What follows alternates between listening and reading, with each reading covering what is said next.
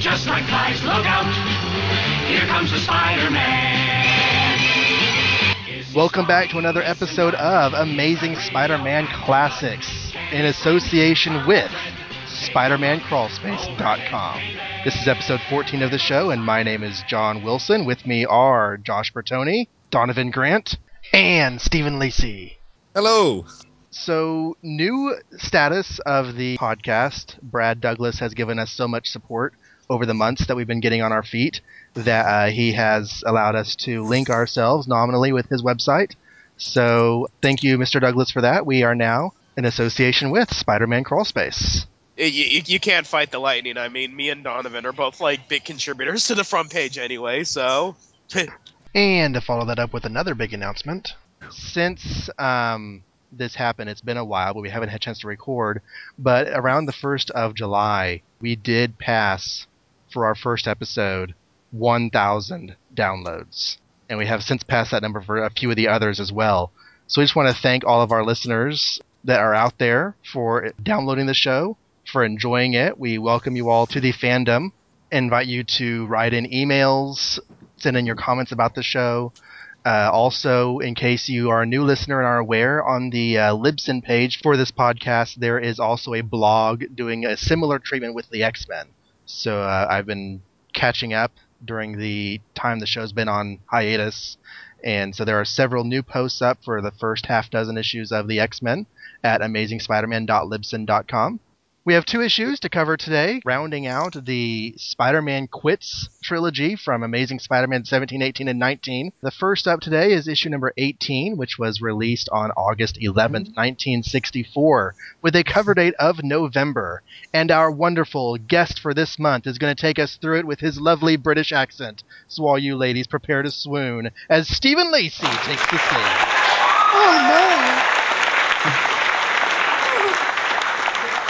Hello. hey, governor. Hey, Governor. Comic Why? stuff happens. Sandman, brilliant, done. Next. oh, you want more detail? Oh, okay. There we are. So, The Amazing Spider-Man number 18, November 1964. Only Mighty Marvel would dare attempt such a tale. The end of Spider-Man. The story you never expected to read. The story you never expected them to revisit only 30 issues later. One of those was the cover. Written by Stan Lee, author of The Fantastic Four. Illustrated by Steve Ditko, illustrator of Doctor Strange. Lettered by Sam Rosen, letterer of Patsy Walker. what? I love how, like, even the captioning, like, they have it as if they're saying, Patsy Walker? Like, it's like, A couple of years from now, they'd be doing. They'd replace Patsy Walker with Millie the model. Uh, yeah, yeah, they would. that would be their derisive comment for, you know, those little people. who oddly enough, left Patsy Walker became a superhero. I was and about to say, what was. Patsy Walker doing at this time? Like, like what was her role in the comic book? It was it was like an Archie character, Yeah. except the- in Marvel. The Mm, Millie would- books and uh, Patsy and Hedy, they were just Archie Archie style teen romance stories. In fact, was, That would was be it like Patsy? if Jughead became a serious superhero and joined the Avengers. What were you named? Jughead. I'm sorry. What's a Jughead? From the Archie comics? What's an Archie comic? No, seriously? Not in the UK, my friend. And Ah, having read a couple of Archie comics, I can see why not in the UK. yeah, I, I've never actually picked one up and read it. I just know Well, they exist. Sit for a spell and let us tell you. For After- those of after- you who are overseas, an Archie comic is imagine a 1950s sitcom in the form of a comic book about a bunch of teenagers in high school. Now imagine if it was like that continuously in a loop for about 60 years of publication. That's an Archie comic. Have they ever done an issue where somebody just breaks down in tears at you and go, I just want to hit puberty. Please, let us go to the 60s. Drugs and Beatles and everything. Just get me out of the 50s. Well, oddly enough, like the stories do feature things like cell phones and everything, but basically the characters are kind of stuck in the same status quo, like perpetually. The background updates, but the characters stay the same. Yeah, they're they're always in high school. Archie's never gonna pick if he's gonna go steady with Betty or Veronica. Jughead always likes to. It's basically like if a sitcom from the '50s ran for you know 20 seasons. And Marvel had this. I I think it was more romance steered than comedy steered, but you know they had characters like Millie the model, and Patsy and Hedy and Chili, and one of those girls, Patsy Walker, would eventually join the Avengers as Hellcat. Yeah, I, was, I, was, I I had no idea she was like a like a comedy character. She's like Patsy Walker. Oh yeah, Hellcat. What was she doing around here? She was like an Archie. Com- I was like, I'm like, are you serious? And then uh, wasn't it Patsy Walker who got cancer in that female Marvel book from about a year ago? Was it Hair O's? sure, why not? Oh, Marvel. I didn't Divas. read that, so I don't know. Her, Oh, Marvel her- Divas, that was the one. Yeah, I read it. I don't. I don't remember who got cancer. I, I, I think it was her. it could have been anybody. Talking about the Marvel romance, comic, romance comics, just to do a diversion, I know that doesn't happen on this podcast. Did anyone read the um, fifth week event they did maybe four years ago, which is the I Love Marvel ones, where it was the romance comics but rewritten with new dialogue over the old that. images? I actually saw that in, in a back issue bin in my LCS, uh, maybe last year. I actually didn't. I wasn't aware of it when it came out, and I and I read it. it it's messed up. It, it's pretty. Th- I I actually bought one of them, and I can't remember why, and I couldn't find it in my long box when I was preparing for this. But um, it was, uh, I think it was a Jack Kirby drawn thing, or it was one of the classic Marvel people. And at, at no point at all do you actually see anyone's legs. So they run through this whole thing, commenting to the fact you can't see the legs. And the last page, there's someone going, "By the way, we're all mermaids. That's why you couldn't see our legs." Just to uh, clear the history, it was Firestar that was revealed to have breast cancer in Marvel Divas. Oh man, I like Firestar. I like Firestar too. Firestar is in Justice and Firestar. As in Spider-Man and His Amazing Friends Firestar. Ange- Angelica something, She she was created for the Ange- cartoon, then- Angel- Angelica Jones. right? As opposed to Pickles. The Black Cat was in there, and like she has that comment, like, "Oh, I used to date a photographer who told me anything for a news story," and that that line actually created like a big uproar in fandom. Because at this point in continuity, Felicia's not supposed to know who Peter Parker is, even though you know she lived with him for a while. Right. So speaking of Spider-Man, this Oh, what? opening splash page, can you top that picture of J. Jonah Jameson? Ditko tries I- for the rest of the issue. Oh god, this image of J- J. Jonah Jameson grinning. I can only the only phrase I can think of when I look at this is a Stuff. eating grin. that's very that's very apropos. I did like John. You, you got to put this up on like like the images on the lip. Yeah, Yeah. On, on, on the Libsyn page. But I- there's I- also I- something. I really want to enlist in the army right now. yeah, I I've want noticed you that- to run after Spider-Man. Just what a coward he is. Wah! I've got a note here that there's something which throws me about this, and it, I I think he looks a bit like a cross between obviously Uncle Sam, but also Fu Manchu. Sort of the two combined together. It just ugh. This looks really creepy. But I do have to say that I mean, I ha- Steve Ditko's Jameson has always been my favorite Jameson. I mean, Romita's was okay. There have been some decent other ones, but Steve Ditko's treatment of the character has always been my favorite. I, I'm not. I'm not going to disagree with you. Really, I'm, I'm like. Um, I, I, I like I like the Romita Senior Jameson a lot, but uh, this is this is really funny. So I, I suppose I should do some sort of recap. You could at do. least 10 minutes since I did the credits. Uh, so, we have Spider Man's enemies gloating over the public humiliation of the cowardly Spider Man. The Fantastic Four, the Yellow Daredevil, and the original Avengers are disappointed in Spidey's actions, with the Wasp being particularly bitchy. Wasps and spiders are natural enemies, so I can't honestly say I'm sorry for him. What a tool. Yeah, e- exactly. What a bitch. She needs like a slap or something. I just want to tell her to shut the hell up. I mean, I do have to say I'm kind of glad to have read the Tales to Astonish book now because when all you have is the Spider-Man books, this comment is even more completely out of nowhere. But you know, she she needs to figure out that she's not really a wasp and move on with life so that she can get slapped later. Being being a Ditko drawn issue, I John, that was great. she needs to figure out she's not really a wasp, so she can move on in life and then get slapped later. Everything about that sentence was win. thank you, thank you. Well, and, Uh, uh, Daredevil, he's like, my instincts told me that Spider-Man was a valiant fighter. How can my sharp senses have been wrong? Okay, your senses don't sense like somebody's inner character. my, my response is face the it, same way Daredevil. There are some things even a blind man can't see. Oh, dear. I'm, I'm, I'm, I'm, I'm glad that they didn't go that route with Stan going, how could I have been so blind? He probably did think that, and it was like, I have to word this differently. I love I love the, the the top page of uh Doctor.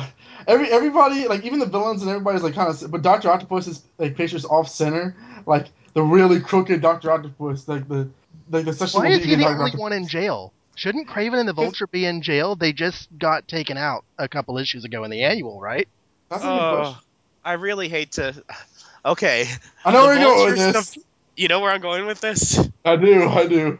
Or I have an idea. The. Vulture scene was actually expanded upon. There's an issue of Untold Tales of Spider-Man where Okay. like you see like you see what happened before and after the scene, kind of like one moment in time style. Like you see the Vulture, he's on the rooftop, and it's Kurt Busiek dialogue.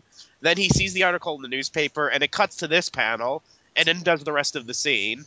And I remember like reading that Untold Tales issue, and the dialogue was really out of place because it was like it showed the difference between like 90s comic book style and like 60s comic book style because the vulture is all of a sudden referring to himself in the third person out of nowhere and everything. Anyway, it was this whole story about the vulture and like he ran into a high school classmate of Peter Parker's who felt guilty over like killing Sally from Amazing Fantasy issue 15. Jason Ionello. Yeah, it, it, it's it's a long story, but it, it's very convoluted. But he basically says, "Don't blame yourself. Blame Spider-Man. When you have someone else to blame, everything's better in life." Well, I do have to say that you better enjoy the. that's the uh, moral from Family Guy um, or The Simpsons, where you know, some little friendly cartoon character comes and goes, "Don't worry, kids, just drink alcohol and everything will be nice and happy." I do have to say that um, this is the last time you're going to see the Vulture for like 30 issues, so enjoy it while you can. Oh, I shall. But um, the end of the annual, we didn't really call attention to this when we were talking about it in the uh, couple episodes back. But that last panel with the villains, they're all just sitting in a regular jail cell in their costumes with their equipment. The Sandman is there. The Vulture has his wings. So I'm thinking they just busted out 10 minutes later. And Doctor Octopus was the only one who was there, who stayed in because he Well, didn't. what, have wasn't Spider-Man like outside the window checking up on them? Like, oh, they, if you bust out, I'm gonna beat you again. I don't think so. I think they were all just bemoaning the fact that they lost because they didn't follow the Vulture's idea to actually gangbang Spider-Man. They took him one at a time. Oh my! Uh, actually, yeah, no, no, no, uh, no, no, no. I'm, I'm, I'm, because I have the essential. I'm looking right there now. Doc Ock doesn't have his tentacles. Vulture does not have his wings. Mysterio has his. Mysterio and Electro have his has mask off, but they still have the, Electro still has his powers. Uh, Sandman's sitting there like like Indian style, and Spider-Man's outside the window like, "Ooh, you better not try anything, boys." Okay, well then, forget what I said and listen to this. Johnny uh, Storm in his picture there. I can't tell if he's ashamed of his man crush on Spider-Man or if Ben peed in his Cheerios. In any case, he looks really, really sad right there. Ju- judging by Lee Ditko, Lee Ditko, Lee Kirby FF, it could be either one. Boy, you're looking so gloomy about Hothead. I thought that webhead was number one on your hate parade. okay, so moving along. J. Jonah Jameson is also on television, lording it over New York in general and Spider Man specifically. But Peter is at home with his now wheelchair bound aunt. Anna Watson comes around to help out, allowing Peter to go to school. Anna Watkins. Yeah, What? they mi- they misspelled her name. Steve uh, Stanley was on a roll this Oh, uh, yes. couple of months. Well, at least it's not Anna Brant. yeah. Anna Brant. Even I'll- more I'll, I'll, I'll, I'll irritatingly, get, I'll get into that when we do our notes for the issue. But believe it or not, Untold Tales was able to tie Anna Watkins and Anna Watson together. oh Oh lord. man, um, uh, They actually I made it make sense too.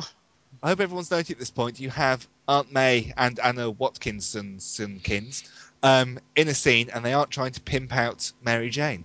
Really? Yeah, you know what? So, That- that they must be right. ill.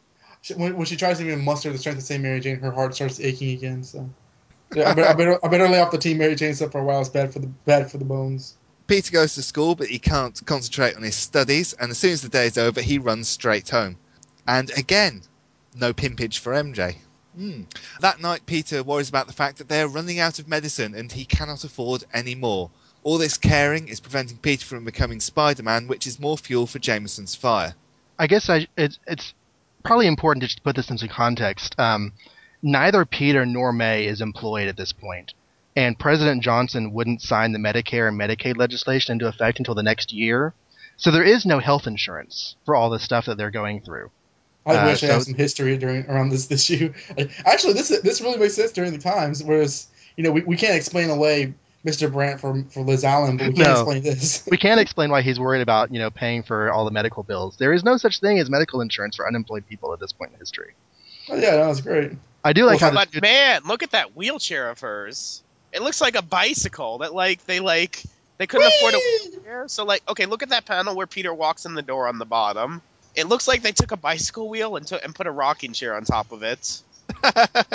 Whe- wheelchairs have gone through a lot of different design differences over the years, but yeah, it looks kind of funny. I'm imagining Without her like like in a the, stabilizer.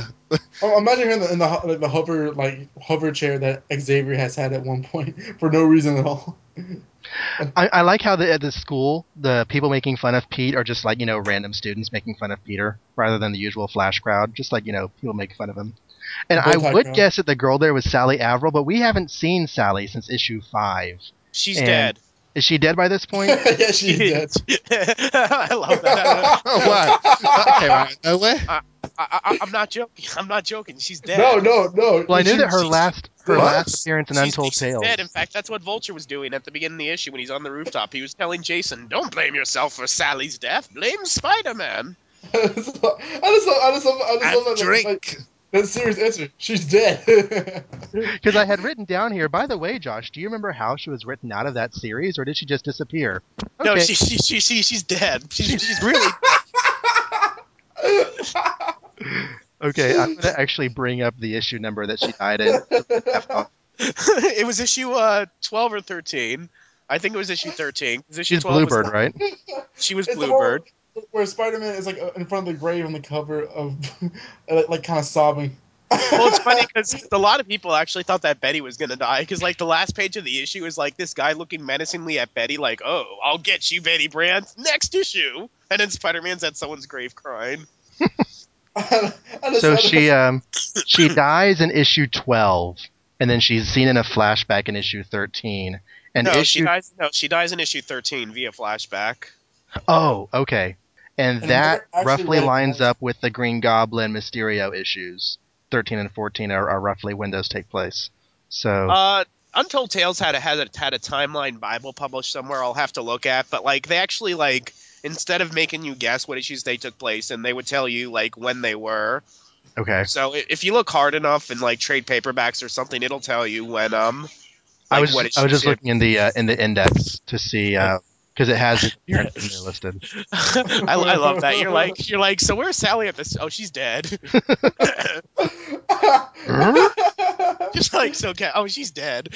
oh god. The, the only problem with all this sort of diverting Tonto Tales, I've never, uh, I've never read them, uh, never got my hands on them. So, I haven't either. uh, especially having heard you guys go off it, uh, on your tangents in previous episodes, it really sounds like a series that is worth the time. I just need to work out how the hell to get hold of them. Call, call Marvel's editorial department and ask them to reprint them in essential formats. That would be awesome. They should do an essential Marvel, t- uh, essential Untold Tales. I would kick some butt.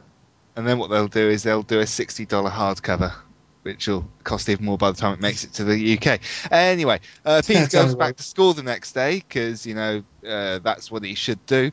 And Flash is the only person who still supports Spider-Man. He's doing it quite violently and angrily to everyone, being a bit of a jerk about it, really. Um, Liz is more, in, uh, uh, Liz Allen's more interested in how Aunt May's doing. A little bit of gentle flirting and a ridiculous collar on her jumper, uh, which I think is enough to put Peter off.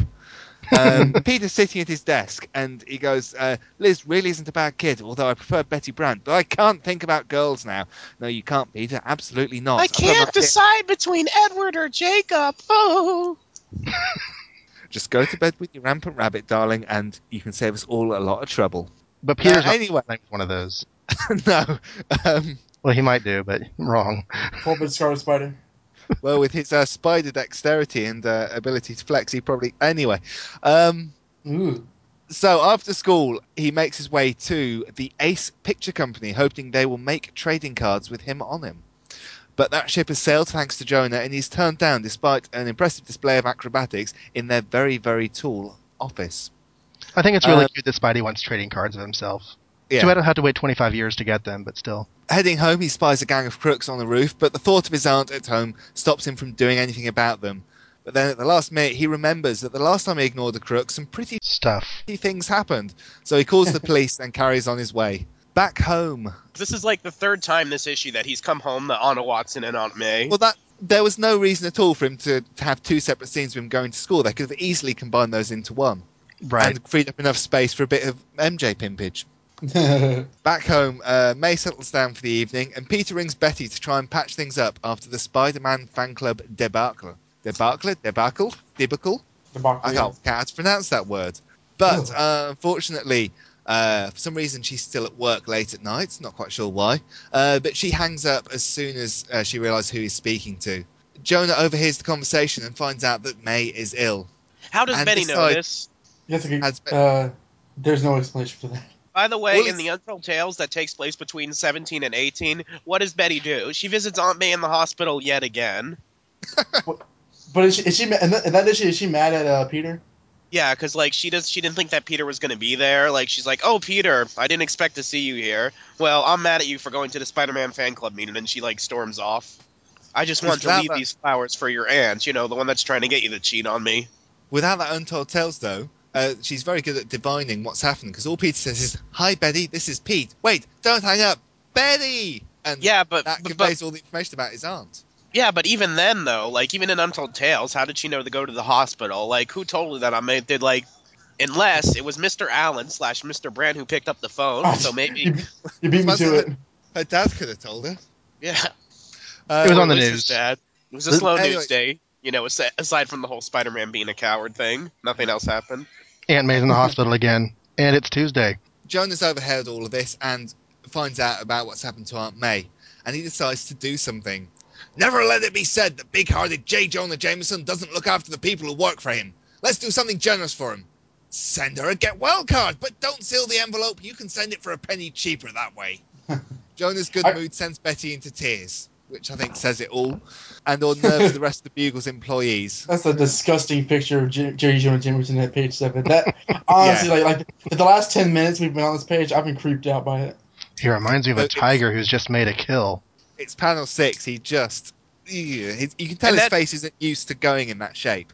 That secretary's covering her ears, as it like, no, cover your eyes, not your ears. that secretary in the bottom panel, she's like, Yeah. no, not listening, but he's not talking. Not listening. Not listening. Later on, Peter calls Betty at home, but she ignores the phone. And I would read By these covering captions, her but, ears. Yeah. Um, I, I don't want to read what she's saying because I can't do a Betty Brant voice in the same way that uh, certain other people on this podcast can. it must be Pete, I know it. But I don't dare trust myself to speak to him. I might listen to my heart and make up with him, as I'm longing to. But I mustn't. I simply couldn't bear to be hurt again. So Peter's sitting at home all miserable because he can't get through to the woman that he is in love with this week. Um, and to deal with that, he has a flashback to the Amazing Spider-Man annual number one, which is good for those that didn't buy it. Okay, okay. So this flashback right here confused the living crap out of me as a small child. Because I didn't get at first that I was missing a Spider Man book. I thought my 20 issue collection had all of them. And I specifically remember going through the mental process of comparing these images with other images in the book's previous stories and determining that I was actually, in fact, missing a book which is why I was so glad to finally read the Sinister Six annual for the first time a couple of years back. And I know that sounds kind of idiotic, but I, I, I was I was little. I That, had, that's what that's what uh, little kid comic fans do.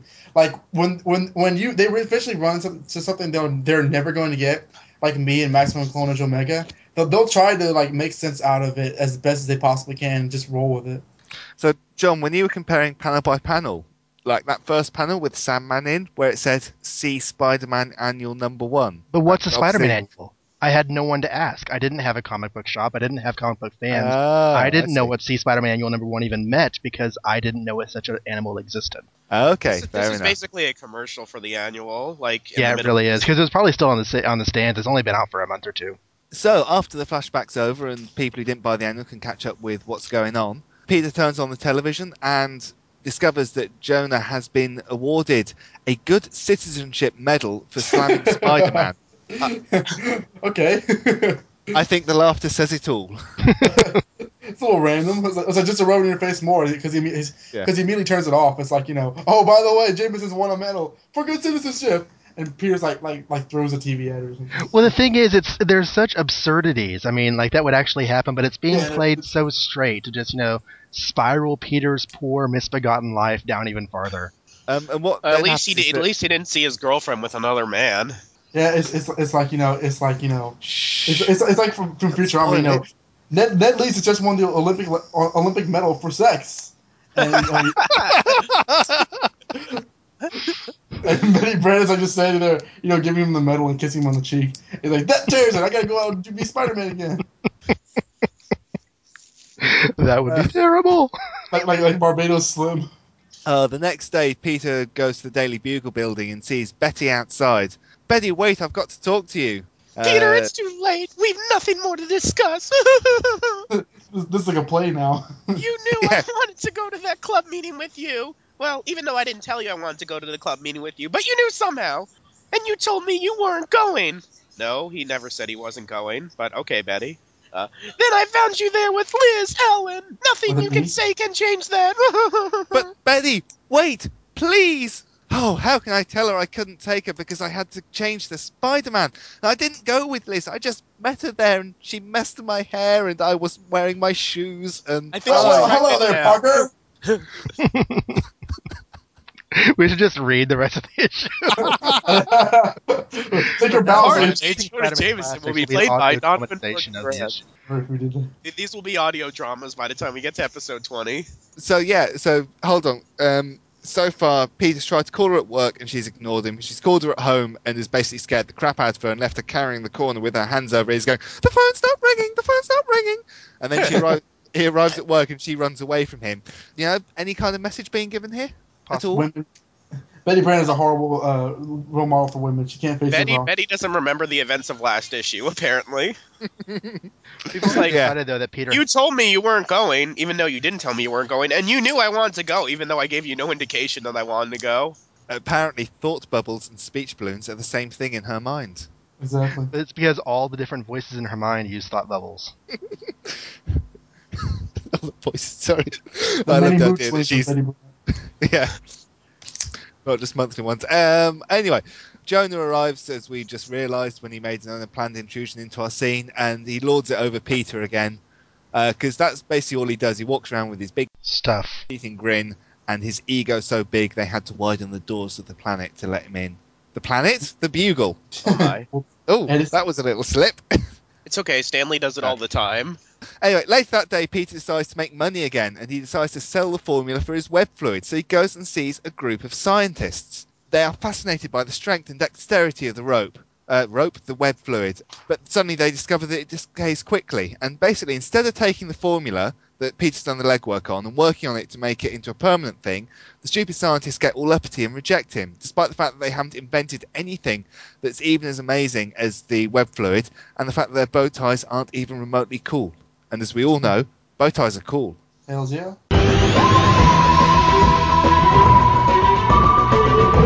I wear a fez. Fezes are cool. So Peter swings away, and at which point he runs into. Can anybody guess? Oh, go on. yeah. Mr. Sandman. Mr. Sandman. Hey, it's the Sandman, because he's on the cover of the issue, so he's got to appear somehow. Um, even if he's only in it for about nine panels. This is what happens when you put Sandman in a regular jail cell. He comes up the next issue. Uh, Sandman attacks, but Spidey isn't interested. He tries to get out of the conflict, but his actions are misinterpreted by the public. Damn pesky public. Uh, Jonah witnesses the whole thing because you know instead of actually editing a newspaper, he's just wandering around New York, looking smarmy and egotistical, and going, "Hey, it's Spider-Man being a coward." It's like he doesn't have a job. well, he's certainly not doing his job. But I, I have to I have to say I love, even though it's brief, the Sandman fight with him with the mallets slamming all over the place and crawling Yeah. up the buildings. This is It's very classic, classic. stuff. This is awesome. And I, I'm so glad that he does not have the stupid Frightful Four costume that he gets later. I, like- I like that costume just because it is stupid. Spidey thinks that he's definitely the least popular guy in town, thinking that even President Khrushchev could beat him in a popularity cro- uh, contest. A nice dated reference there. Yeah, I bet half our listeners won't even know who Khrushchev is or was. that's what that's why God made Wikipedia. Yes. Although, good luck looking him up if you can't spell him. Did Stan spell it right?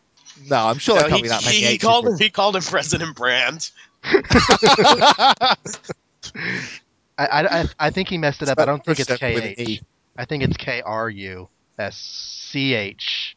No, he, he Yeah. did not spell this right at all. This Can't is imagine that's named after the S. there. There are about three different uh, H's in there, and only two of them. Yeah, never mind. It's wrong. So anyway, Spider-Man needs to escape from the fight, and he does so by hiding in some garbage. I assume that's the correct American term for what we would call rubbish. Yes, Yes, yes, garbage is correct or trash. fantastic, marvelous, yay! I could almost pass as a native. Quickly changing to Peter whilst he's in the garbage. He has a lucky escape when Sp- uh, Sandman returns looking for Spider-Man, but of course he doesn't recognise who Peter Parker is. Hey, punk! Did you see that spineless Spider-Man run past here? No, no, I didn't. He he must have gone in the other direction. And I gotta say that that panel is akin to the panel of, Sp- of Superman, where the little boy is like, you know, no, it can't be, you know, as Superman takes off his clothes behind him. Hey, didn't I shoot your uncle a few months ago? Anyway, go ahead. This next panel that you're about to go over, the panel on the bottom of page 13 in the story, there is three continuity errors in that one panel. Oh, God. let's see if I can spot them. Uh, and you spot the three continuity errors. Aunt May still alive after three heart, heart attacks? Close, but you're way off. Mrs. Watkins. Word. Mrs. is Watkins. That's number one. For those of you who are playing at home and don't have the book, let Husband. us read the dialogue. Her Her niece husband. that way she had to cook dinner for her husband. Now, neither Mrs. Watkins or Aunt Mary Jane has a husband, and indeed, Mary Jane never has had a husband ever. Ever. Yes. Ever. Okay. The three continuities errors are number one, Mrs. Watkins. Number two, the whole husband thing, which I'll get into more in the notes, but there's no husband in the picture, which that really isn't a continuity error because that hasn't been established at this point, but, you know, for the sake of purposes. And at this point, it's they're implying by the dialogue that Mary Jane being away is a very uncommon thing because Mary Jane lives with the Watkins or Watson household, but she doesn't Uh-huh. actually live there. In fact, she doesn't even live in the same state. She's just a visitor, but that hasn't been established at this point. Um, in fact, they'll say that again in the graduation issue, but it looks like like for all intents and purposes, at this point in Stanley's mind, Mary Jane lives next door. Actually, I thought that she did too. You're, you're saying that is the first I've ever heard that she didn't. It's preparation for the movie 37 years later. She would visit Anna Watson, which I actually kind of like that retcon because it seems very, very unbelievable that if they that they would live next door to each other for years without like at least running into each other to take out the trash. I totally agree. It's just that the, that's the impression that I had is that she did live with them, and I, I thought it was Loopy's writing, but you know, whatever. And um, after this, we never see Anna Watkins again. no one knows where she is. dies. She's dead. With like she's like Sally Avril. Exactly. Uh, so Can't, um, can't, can't get over that. Hey, Bertoni, is that Sally? No, she's dead. Peter returns home to his continuity challenged aunt. she's so ill she slipped into Earth 615. Oh, Almost. like- Uh, Peter gives May the last of the medicine. Oh my god, what are they going to do? They can't buy any more medicine. Uh, he's hoping she makes a miraculous recovery just before she needs to take it again. Oh, spoilers! Uh, spurred on by uh, Spider-Man's latest cowardly actions, Jonah steps up the anti-Spider-Man rhetoric on one of his many TV shows that he's always on. yeah, like, like now on television, just like Daily Bugle Kids and you know, Yeah. n- now nightly and all that kind of crap. and is it just me, or does Daredevil look like the Kitty Man there, The what? like the Kitty Cat Man? Because Oh, like, like Catman. yeah, his horns look like ears. They don't look like horns. They look like kitty cat ears there. Yeah, you I guess get it the- is just me. Never mind. Go on. Does the this Green little? Goblin Just wa- keep on- watch TV wearing his mask? He does everything wearing his mask, dude. Especially play with his Spider-Man dolls. And Um, Harry. Harry's calling up Gwen. He's like, I think my dad's the Green Goblin. Oh, Harry, you're just imagining things. I don't know. He's been wearing that mask all the time. It turns out that uh, Aunt May, with her no money at all, has exactly the same model TV set as the Fantastic Four with all their futuristic technology. Because miraculously, we're suddenly in the Baxter Building, and Johnny Storm is all irritated by what he's seeing on TV, and he melts the cable.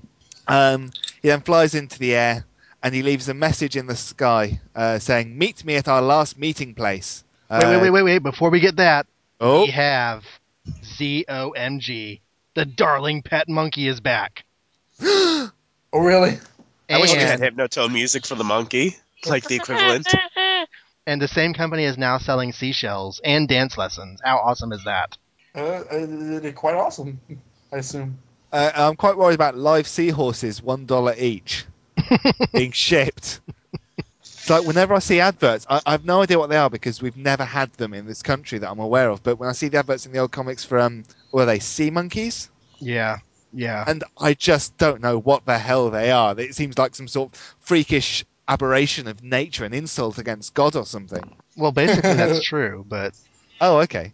Cool. oh, I nailed it then. Right, anyway, uh, Spider Man, meet me at our last meeting place. and this is the infamous reference to Strange Tales Annual 2, the uh, footnote that sent me on a lifelong mission that ultimately ended in web ski disappointment and ice web induced confusion. So And is the sun is the sun going up or down? Because it looks like it's supposed to be sunset, but the sun's coming up.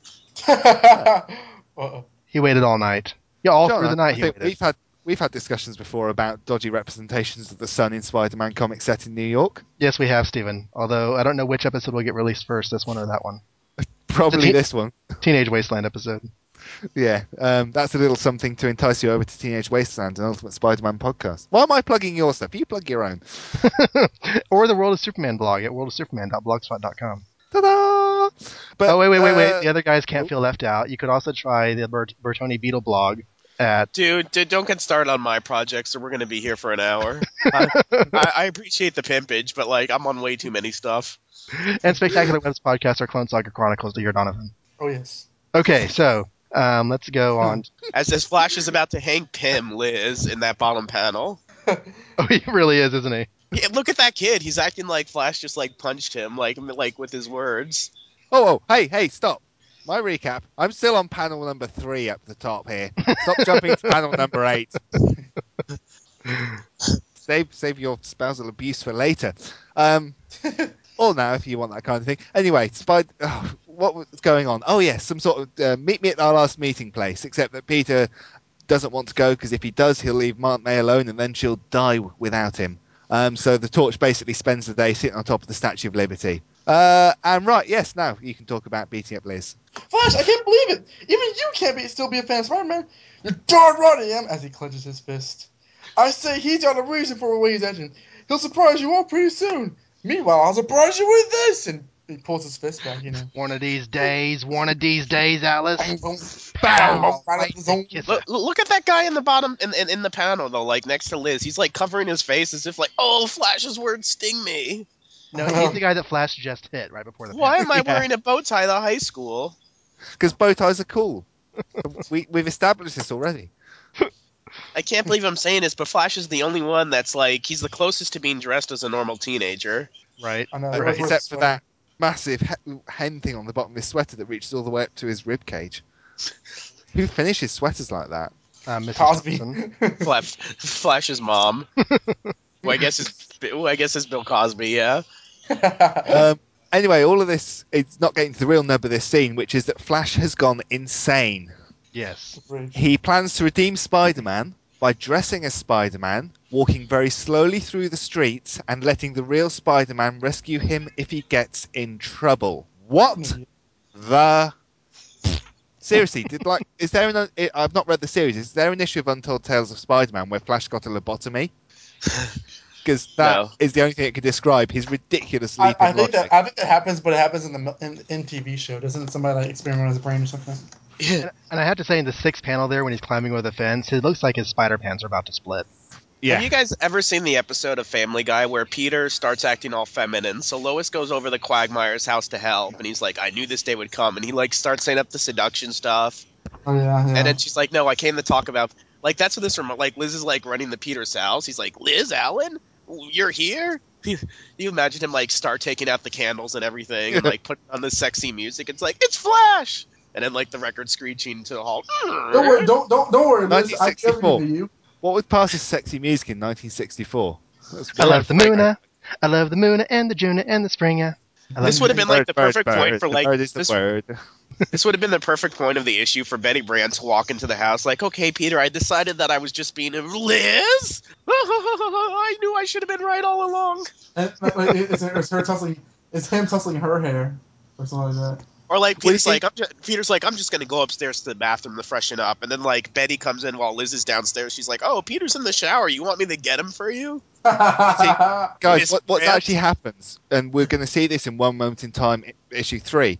Um, Betty's actually walking outside the house ready to do all this stuff, but then a red pigeon lands on her shoulder, craps Oh, down the back of her jumper, so she walks off. Spoilers, by the way. yes, that's exactly it. so having just covered that, um, right, that night, dressed as his favourite, and that's my little Bieber reference there. I've even spelled it in my notes as Fav apostrophe Rit. Uh, Oh. Flash happens upon a gang of car thieves and attempts to intimidate them. And he- his line is, "Okay, turn around and march to the police station if you don't want me to drag you there. If I can pull off this bluff, it'll be the greatest stunt of my life." And in the meantime, he's basically shaking and about to crap his very tight pants.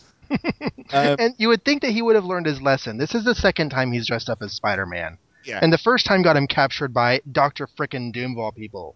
You'd think he would know by now, but no, he doesn't. Well, he's had that lobotomy since, so he's probably forgotten all about it. Oh, Um, and basically, what happens is the stupid bugger gets jumped and has the living stuff. beaten out of him, and it's the only way to describe it. He, you've got three guys basically pounding the crap out of him. Um, for some reason, Peter starts off by following him, but manages to get so far behind that he can't catch up. Full stop. No, no. Peter Um, saw the beating and didn't stop it because he was enjoying it. yeah, Oh no, Flash is getting beaten, but I'm too far away to do anything. I guess I should just sit and watch this. In the fourth panel, he's going all paper doll on us. Oh, that's a pretty messed up head. Yeah. I have no idea what as he's he's getting beaten, he's going "Ha, three against one. Big deal. I, I bet I could lick any of you single-handed. Oh, stop hitting me. Just don't hit Um, me anymore, please. two policemen just happen to be passing and they rescue Flash. Uh, they unmask him, and weirdly enough, they recognize him because all the policemen want to know the good looking, athletic 15 year old boys. Oh my. And then Wow. they take him back to his house. Yeah, there's a definite missing scene there where. And then Peter's happened. like, "Oh, good, good. The, the cops almost saw me for a second. Missing Yeah. scene. and that would have revealed his secret because the policeman would have seen him in the area. Wait a second. You're walking down the street at night? You must be Spider Man. It's New York City, and you're on the streets at night. Holy! Everybody's talking at me. It's that kind of street walking, obviously. Um, don't you've seen that one. anyway, uh, the next day at school, Flash is bearing his wounds. Peter attempts to speak to him, but uh, Flash snaps angrily at him before angrily defending himself and Spider-Man to anyone who will listen, and quite a few people who don't. Uh, walking home, Peter sees Betty out with another guy. And And who could this be? Oh, it's the first appearance of Mr. Nedwood Leeds. Yay! He doesn't he doesn't get named till next issue though, but yeah. And before Peter and Betty can even get their relationship solidly off the ground, the first bell tolls, heralding its end. I was about to say like this doesn't make sense because isn't he supposed to be in Europe for six months? But then like, oh wait, I just read issue twenty again just prepare for this podcast, so I'm all I'm like all out of whack. So they just went to go see a movie, and uh, I, I have no idea what movie they saw, of course, but I thought I would look up the top films of 1964 just, you know, to see. Are you being And- serious? Yeah. Would it have been the Peter Sellers film referenced on page four? Let's have a 20 minute discussion about what film Betty and Ned would have liked to have seen. Of the top five films of the year, mm-hmm. only one had been released before this comic, which was Viva Las Vegas. And it was out early enough that it could potentially be what they were seeing here if it's a comedy. I haven't seen Viva Las yeah, Vegas if it's a comedy. It's, it's a music. It's an Elvis musical comedy. He's like a race car driver. I thought you were going to say like- racist. comedy. He, he sings. He, Ann-Margret sings to him how she'd rather hold a hydrogen bomb than date him, and then pushes him in a pool. So, I'm, I'm not making this up. and mean, just I think you are. And just for everyone's FYI information, the other four that would come out later this year that would be in the top five for the year were Mary Poppins, My Fair Lady, Goldfinger, A Fistful Yeah. of Dollars, and Roustabout. Okay, I could see. I think Roustabout's another Elvis movie. I think Is so. it? wow. Um, I I could see um Betty seeing My Fair Lady and like identifying with like the main character. Oh yeah. So anyway, Peter realised that he's blown it with Betty, basically, as opposed to Betty blow. Anyway, He never did get to blow it with Betty. That's the whole problem. Just wait Well- until issue 189. Actually, I have some. oh, is that the infamous this issue fellatio issue? yeah, the one everybody knows. that, You know. It's, it's part of the big three. You've got the drugs trilogy, you've got the death of uh, Gwen Stacy, you've got Peter getting a blowy. By the way, when they reinterpreted this scene for um, chapter one, like they made Ned Leeds into a lot more of a jerk. He's like, "Huh, I'm glad that you're dating me and not that chump Parker." Well, he's Like, like, not oh. like that. Every, every, everything I've read, I've read about Ned Leeds, if he's not like a, a blank slate, he's this big douchebag who's like, Peter, have you been saying Betty's name when, when she and I are not around? Let me punch you over it. Well, he's nice here because you had to put your best foot forward to get the girl to like you, right? Yeah. Well, Peter calls Ned a boy. Like he uses the word boy as opposed to man, and if you look at him, he looks really young. So it's almost as if she's dating another teenager. And that's kind of one of the mysteries of Ned Leeds. Is he a young reporter, or is he, you mm-hmm. know, an older guy established at the Daily Bugle? Like Betty's a teenager, so like, I think I think he, I think a he's in his I think he's at the end of his teens. I, I vote mean- for him being like 18, 19 years old. You can see why Betty's gone for him though, because he basically he is Peter with slightly different hair. Right. Yeah, If you look at both very of faces there, it's Peter's face with different hair. Ned Leeds is such a chump, though. I mean, and we'll talk about that more. But like, Betty always treated him like second choice. Like, and if it wasn't with Peter, it was with Flash and everyone else. Like to a point where, in one issue of the DeFalco run, when Ned is leaving Betty for like the 90th time, he, he's like, "But wait," he's like, uh, "You're cheating on me with a guy that's in jail. Look at me in the eye and say that you love me more than these other men." And Betty like looks away, and he's like, "Yeah, that's what I thought." Wow. And then he went to Berlin knowing to get his his, his throat I mean, slashed. uh, uh, let, let's also note that when Ned proposes to Betty, spoiler alert, down the road, it takes Betty like 20 issues because she says, I have to talk to Peter before I make up my mind, which is basically your way of saying, Ned, well, you're not first choice, so let me check my other options first. Yeah. Huh. And the fact that she even would say yes, I mean, if she had that much equivocation about it, I don't know. I, w- I certainly, if I were her friend, I would have said, "Girl, get away from him." But you know, it's whatever. about as bad as as a '90s cartoon Black Cat, you know, being between Spider-Man and Morbius, the living vampire. Like she was just like, me and Josh were on about that earlier this week. Like, man, this this is this is pretty effed up. Well, here's what you don't know about Ned. Aunt May is getting a little more ruthless in her Team MJ tactics, and she hired Ned to take Betty out. oh yes. And Oh, that yeah. Oh yes, I know. Like- I know. yeah, I remember this. he proposes like really, really early in the relationship, probably because Aunt May, you know, said, uh, "You're gonna marry that girl now, or you're not." How did get she get a hold of Ned Leeds? Did Yeah, she boss. call one eight Come on, hundred boss. Hobgoblin? well, retcon? But Ned was never the Hobgoblin, except he was, but he wasn't. Except that he was, but except that he wasn't. Yeah, I'm not even gonna get into. If you think we're on a tangent now, forget about it. If we talked about whether Ned was the Hobgoblin or not. We'll talk about that when we get to the Hobgoblin, or when our kids do. After after we die.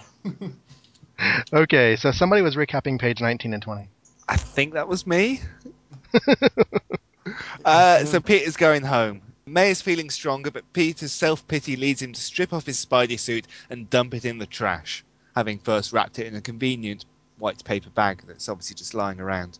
Uh, coming back downstairs the next morning, he sees the wheelchair is empty and he immediately thinks the worst, which is what you probably would do after three heart attacks, uh, except that she somehow left the wheelchair and died in the corner. Uh, dignity. That's what I do. Yeah, that's what I do to my my routine heart attacks. May is up and walking again, however. She certainly isn't dead, and she delivers an inspiring lecture about not giving up. I say inspiring lecture, it's about three lines long. But you Even have to say though I'm an old woman, I'm not a quitter.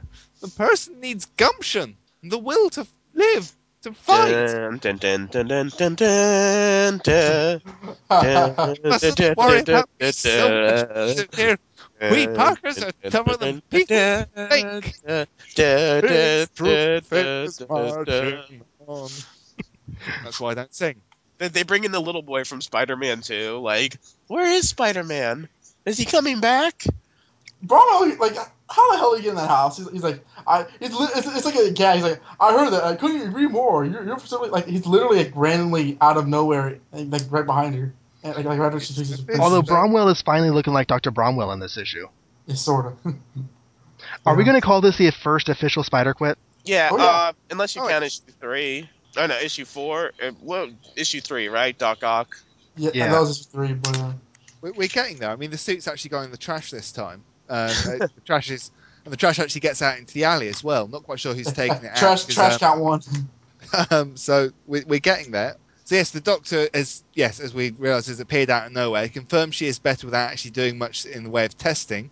uh, and doesn't need any more medicine, which is quite lucky because there is no more and there's no money to buy any more. With all of his personal problems conveniently solved, Peter reads the paper, decides that he's had enough of Jonah, Stuff. retrieves the suit from the trash, puts it on, sprays up with deodorant to take the smell away, and vows the following. Fate gave me some terrific superpowers, and I realize now that it's my duty to use them without doubt, without hesitation. And that means that Spider Man is going back into action again. I'll fight as I've never fought before. Nothing will stop me now, for I know at last that a man can't change his destiny, and I was born to be Spider Man. We told you Uh, this tale would be different, didn't we?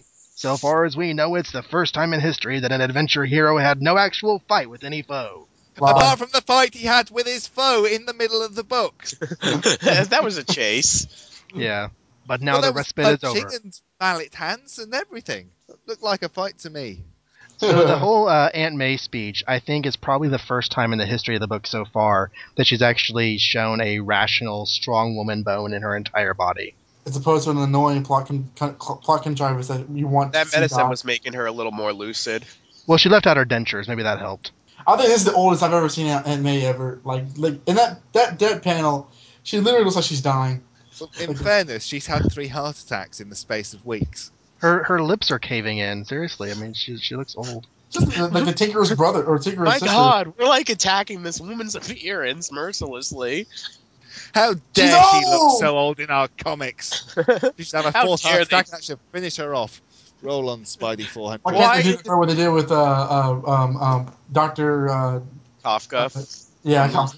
Luke Ross's run. Well, we have to we have to do say that this, ladies and gentlemen, is why Peter and Mary Jane chose to save May Parker's life because without her, there wouldn't be a Spider-Man. what But Hold on. They weren't saving her life in the past, they were saving her life in the present. They could have let her die and he would still be Spider Man. Just saying. you had to do this, John. You just had. Once you start down this path, forever will it dominate your destiny. If we're going to talk about crass Joe Quesada moves, then surely we should point out they were smoking earlier in this comic, and you can't do that anymore. Exactly. um, who was smoking? The guy at the Ace Picture comic card company. Oh right, thing, right. Who who looked He who blew it blew in the like, smoke Spider Man's face. right. like Fred Foswell's twin? He's Well, I've been doing the X Men blog, and frickin' Charles Xavier has a pipe out every issue, and he always has like this like you know I'm so cool little smirk on his face whenever he's lighting that thing. It's the eyebrows, man. The Spock eyebrows. Yeah, uh, awesome eyebrows. Now I recall reading, I, I can't remember where, but that this story idea came from Steve Ditko. He wanted to do a story that didn't have Spider-Man much at all, but rather focused only on Peter dealing with life and deciding not to be Spidey before coming back to be uh, in the costume at the end. What? Because the costume's that difficult to draw. I don't It's know. not. I'm drawing Spider-Man all the time. It's like, oh, the webs are so hard to draw. It's not really that hard. Hey, I want to do an issue of Spidey where he's in his all white Spider Man suit in a blizzard. Exactly. Stan Lee would hype that up too. Oh, Spider fans, you've never seen anything like this before. I love the picture of, of Peter, and, and like the, the the page right before the last page where you gone through this whole issue of an ugly J. Jonah Jameson grin and everything, and Flash gets beat up for believing in Spider-Man, and everybody's giving him crap, and then he like reads the, the, the thing again, and he just like just tears it up. He just like smashes it, Hmm. and then you see the, like a half page splash of him like you know in his spider costume. I thought that was really good, good artwork. Spider Man smash puny paper. Okay, so the first time that a hero didn't fight their foe in the issue, man, I, I, I, would, I would love to see Stan's reaction to like 90% of the comics today where it doesn't happen at all anymore. Where or, like, or like the issue of uh, JMS's one where he talks to Aunt May about him being Spider-Man. Like it's just that's whole that whole issue is just a talk, and I can just imagine Stan and be like, "What? What? What? what where's the supervillain? Where's the action? Come on, Joe."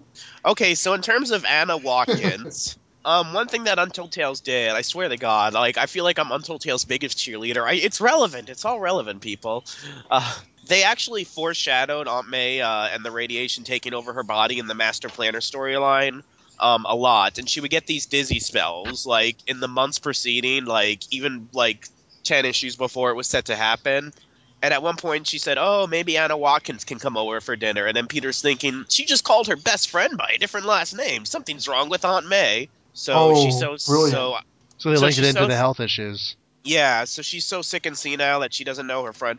Which um they never explain the husband thing, but you can retcon that Aunt May was so like deluded that she thought that like Anna's husband was away or something.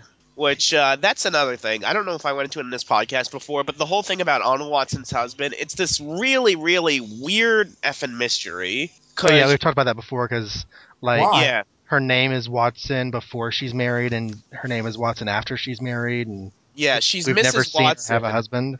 she's Mrs. Watson, implying that like you know she the, her married name is Watson.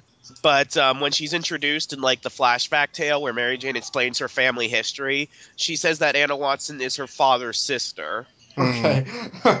So like like uh, uh, uh, I, I- we we went over this before, but like one explanation is her name was Watson and she married a guy named Watson. That's Right. ludicrous. Which Well, is the easiest um, explanation, although it's the probably one of the less likely. Yeah, and to top it all off, like when she tells Mary Jane about her first marriage, um, in the DeMatteis Luke Ross run, Mary Jane reacts as if like she's surprised that Anna Watson was ever married. She's like, "Wait a minute, you were married?"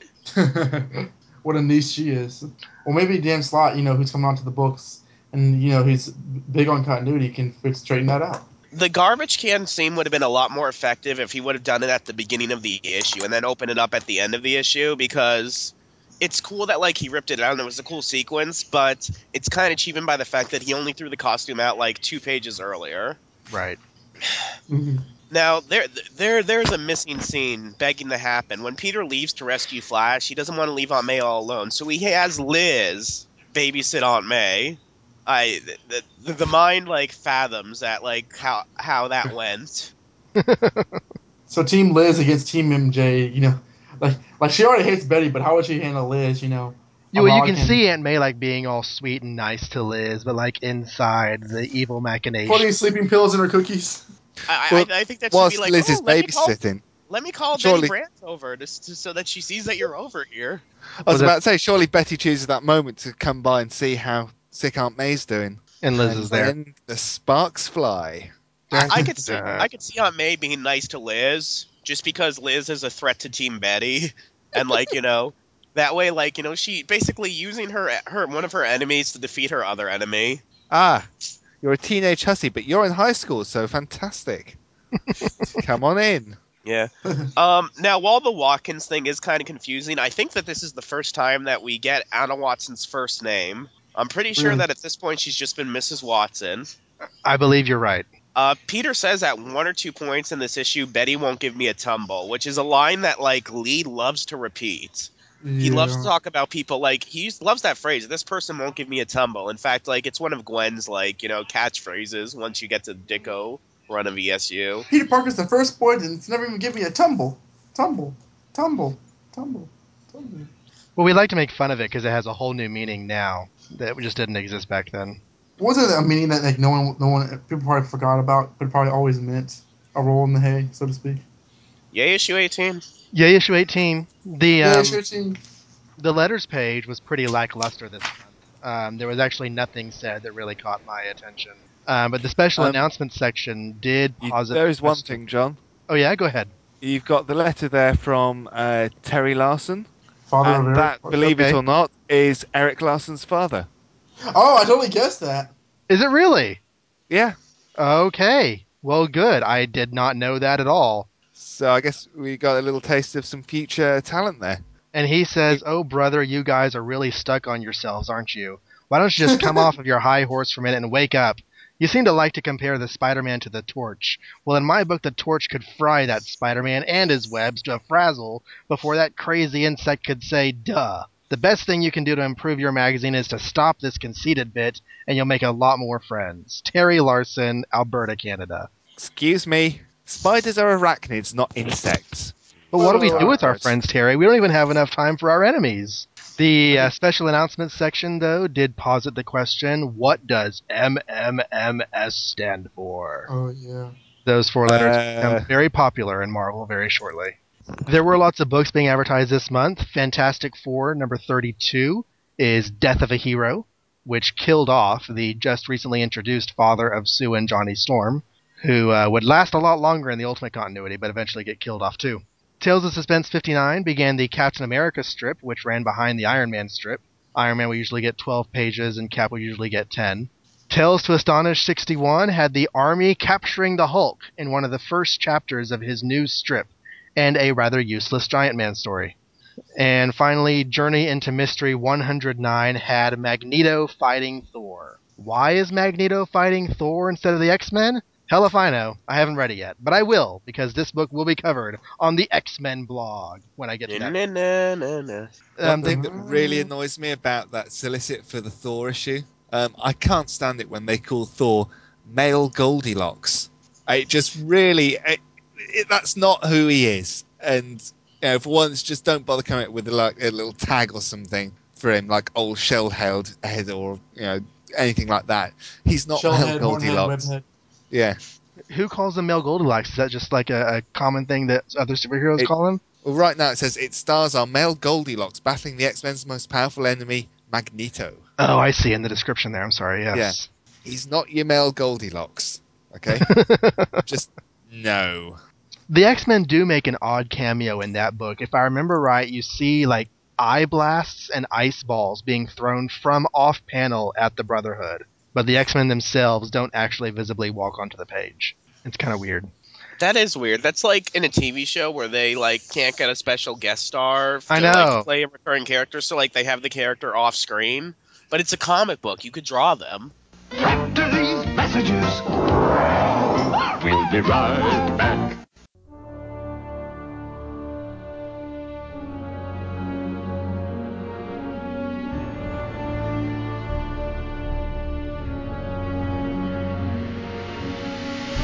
Just who the hell are you? He's James T. Kirk. Don't you read history?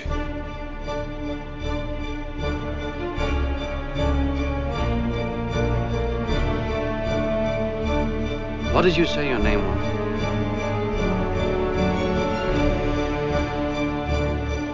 Captain Jean-Luc Picard of the USS Enterprise. Which one of you is the captain? We violate the treaty, Captain? Red alert! All hands, battle stations! This is Captain Kirk. Incorrect. Can we just get down to it, please? Prepare to attack. All hands, battle stations.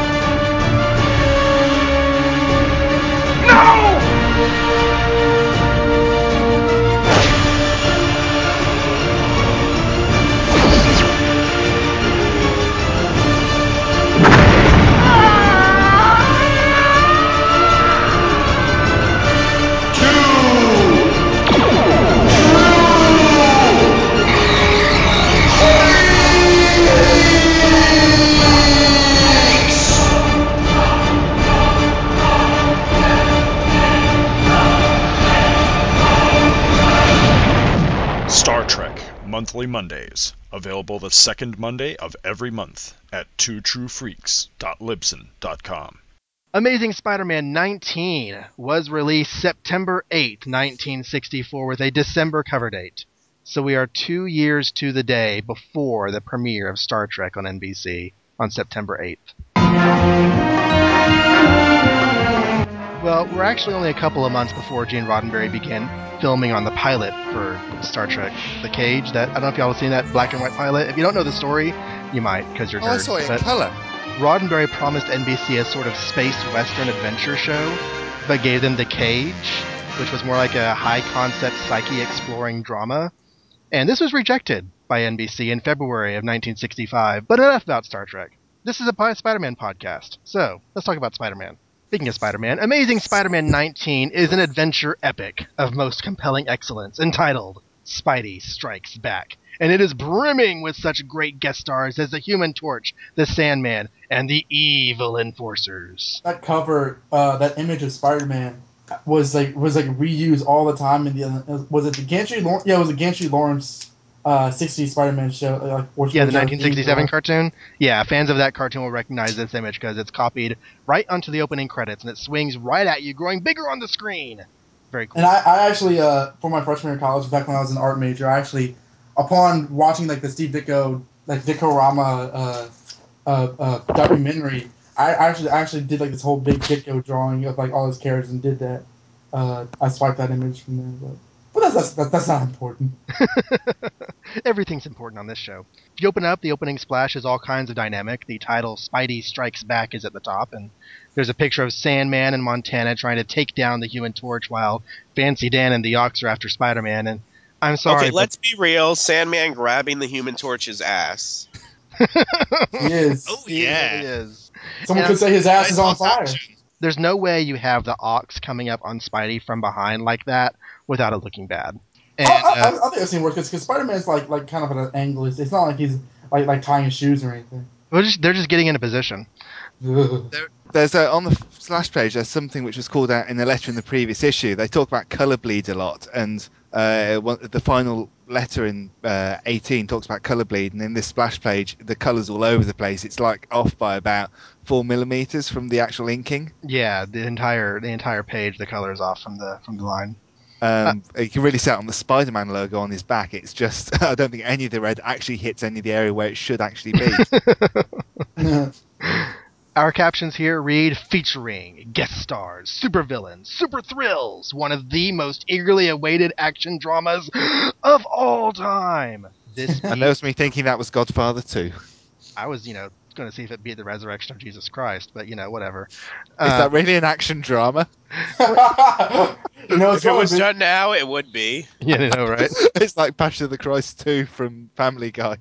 yeah, yeah. He who cast the You're first stone crazy, shall Jesus. take. You're crazy. That's Sure. what my ex-wife said.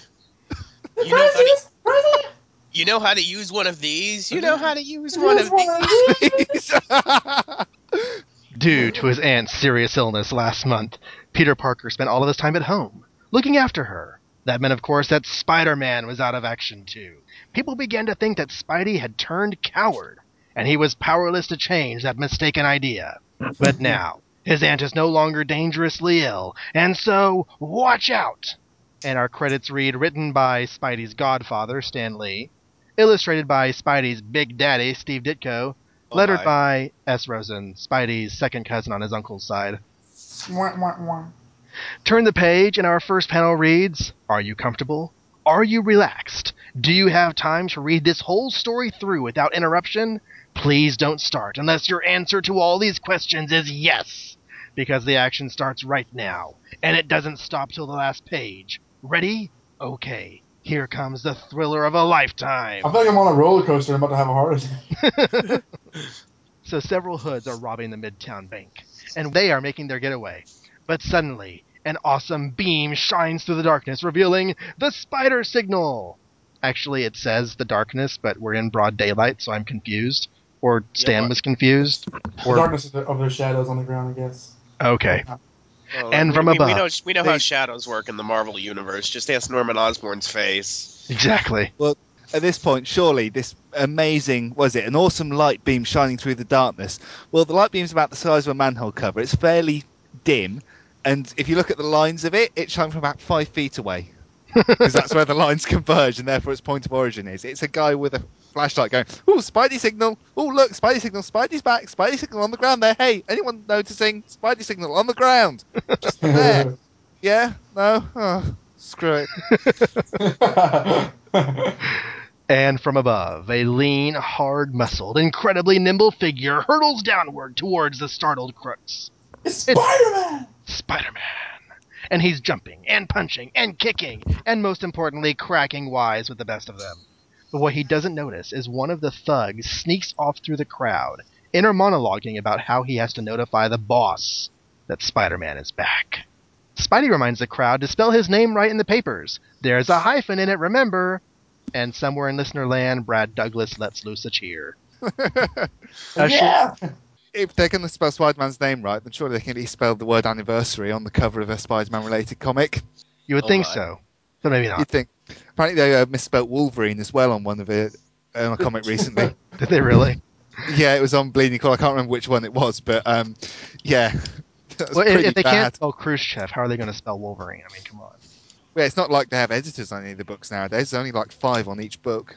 Okay, I mean, I have to say, I don't really have anything against Steve Wacker, but he is so bad about using like the wrong homonym in the letters columns, and it annoys me. But anyways, a short time later, in a lecture hall, J. Jonah Jameson is getting ready to deliver his speech, "How I Prove That Spider-Man is a Cowardly Fraud."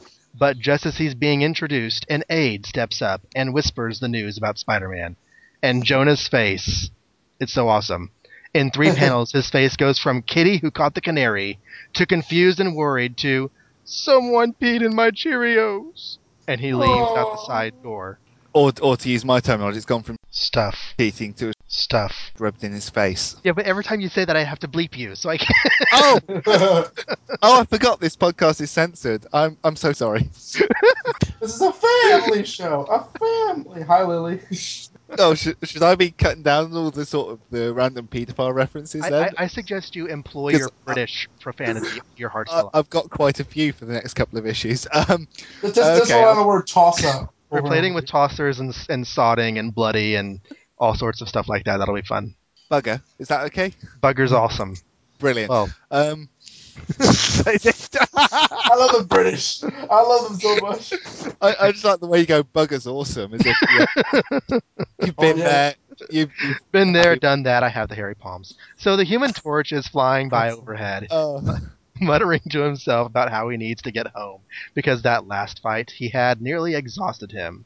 And we get a reference to Strange Tales number 127, which was released the same time as this book. Strange Tales lead strip had by this time shifted from Torch solo stories to Torch Thing team up stories, and in issue 127 they go up against a mystery villain, a man all in green from head to toe, who turns out to be Reed Richards, fighting them just to prove a point. And now I have to wonder something. There are only seven more Torch Thing stories in Strange Tales. Then the strip is dropped and replaced by Nick Fury, Agent of S.H.I.E.L.D. And I wonder if you think it's possible that at this point sales of the magazine were declining, and so referencing it here was more like more than just a storytelling device, also a sales pitch for the book. Hey, Spidey fans, come read Strange Tales. I don't know. Maybe. I can't get over the fact that Reed Richards pretended to be a villain. It's like, oh yeah, just just how you know the Fantastic Four are jerks. You know. Superman did that on a regular basis back in the 60s. He'd like, you know, dress up as the devil and like make Lois think that she was going to hell to teach her a lesson. And uh, that's not an exaggeration. That's actually that actually happened in one issue of Lois Lane. So Reed Richards had inspiration. Yeah. when he was reading his comic books. So one thing that's weird here is that at the end of that story, Johnny, Ben, and Reed are all in the FF Pogo plane. So you think that if Johnny needed to get home to rest, Reed could just, you know, fly by Glenville and drop him off? But no, he must have flown them to the Baxter building and then made the exha- exhausted Johnny hoof it. Yeah, well, I like you, Johnny, but I have so much more science to do. Maybe Johnny was in a bad mood after losing the fight to Reed, so he decided to play martyr. Who knows? In any case, the torch is snagged by an asbestos covered lasso just as he nears his house. I'm sorry. A what? And I know it's, oh, that's ridiculous. an asbestos covered lasso, of course. of course, yeah, Yeah. Of, of course. Don't you know? The lasso is being held by Montana, who, with the rest of the enforcers as well as the Sandman, captures, subdues, and carries off the torch. Pa- page five, that top panel. You can't tell me. Oh man. Thank you. Yeah, cue, cue, the- cue the phrase, uh, Stephen Bugger. you can see you can see the Human Torch's body. In, I can't believe I'm saying this inside of Sandman's. oh no. Sandman was inside the Human Torch. Anyway, um, Oh no. I see. I actually have a note here that I really like the way that the torch thing was um, incapacitated. It's a good use of Sandman's powers. It's just wrong. It's absolutely wrong, and then he comes out all tired, and and you know, Uh, poor poor Johnny. and without his fiery power, he's just another puny teenager that we can handle with ease. Oh, really? There oh, sorry. I was going to cut down. Ease, Yeah, Ease is the new KY product. Oh Jesus Christ! So the word comes from a hireling about Spider-Man's return to activity, but no one is worried. They put the torch in a glass cage with a limited air supply and determined to learn more about Spider-Man so they can take him out. And remind me, how does putting the torch in a glass cage with a limited air supply help them learn about Spider-Man? It's just um, something along the way they're going to do. They're going to keep him there while they, our next task is to learn more about Spider-Man. I don't know. Shoot him in the head. Kill him. But even as the enforcers speak, little do they dream that the one they're talking about is swinging swiftly through the air over the rooftops of the city. almost within sight of the fearsome foursome. Okay, I get that they're trying to go for an irony thing, but little do they dream, I like guess, as if yeah. that, that Spider-Man swinging in the city. Like really? Like they they can't imagine like or fathom the fact that Spider-Man might be swinging through New York.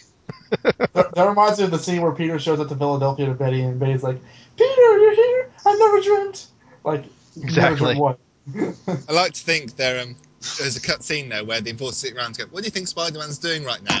They will imagine doing anything except Spider-Man stuff, like They're like, Right. table tennis or I think. Sitting down with a cup of tea and drink and reading a comic book. And then like Ox like says something like really really intellectual, and they all like look at him like he's crazy. I mean, uh, he's probably throwing a rock. He's examining the dichotomy of the American teenager. I, I mean, uh, Ox hungry. it loses pronouns. Uh, me want food. Me eat now. There, there you go. There you go. Okay, that, that's how I plan to rule the world. So Spidey swings home and, secure in the knowledge of Aunt May's good health, goes to sleep.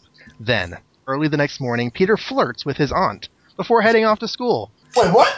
He does. He totally Oh, that- does. Back, back the truck up. I'm, I'm into it. Oh, excuse me, I must be at the wrong place. What's a pretty young girl like? Uh, What's yeah. a pretty young girl doing here in my Aunt May's kitchen? Peter Parker, go along with you. You know who I am. Although I must admit, I do feel so much better lately, dear. Anyways, my point about that scene is it was only yesterday that Aunt May got out of a wheelchair for the first time following a heart attack. Peter, why don't you just get your ass out of bed earlier and cook her some breakfast? oh, she's out of the wheelchair. She's 100% recovered. I'll now just lie in and I'll get my breakfast when I'm up. Damn it, woman, cook for me! Don't you know anything about domestic roles in the early '60s? maybe he was just expecting to grab a Pop Tart on the way out. I don't. Peter, Pop- what- what's this Pop Tart thing you mentioned? There at school, he finds to his dismay that Flash Thompson is once more as popular as ever. He tries to buddy up to Liz, but she's mad at him because you had the unmitigated nerve to be mad at me. Go, We get- woman. We get reminded of the intense irony that Flash is Spidey's biggest fan, even though he hates Peter Parker. But then, after school has ended, Peter is walking home and sees Fancy Dan, by chance, walking down the sidewalk in his purple suit and purple stripy hat. It looks like it's sm- he's smoking a pencil. In my opinion. yeah. Yeah, she's got a lady's cigarette holder. Yes. Very fancy, Dan. I, do, I do declare. I have to say, Peter's luck is doing pretty well at the moment because last issue he just randomly ran into the Sandman. uh, that wasn't such, and now this issue he just happens to see uh, Fancy Dan. And the guy's not doing anything. He's just walking around, right? But he's a bad guy, so he must be doing bad things, right? In the Marvel universe, like New York is a really really small city because everyone just bumps into each other. Yes. There are a lot of characters out there. Like when they went to the uh, Natural History Museum and Flash and Liz just happened to be there listening to the same lecture that he was listening to for the Lizard. Oh, yeah. Because all the cool hippies just hang out. at the you're a History dork. What are you doing at a museum? God,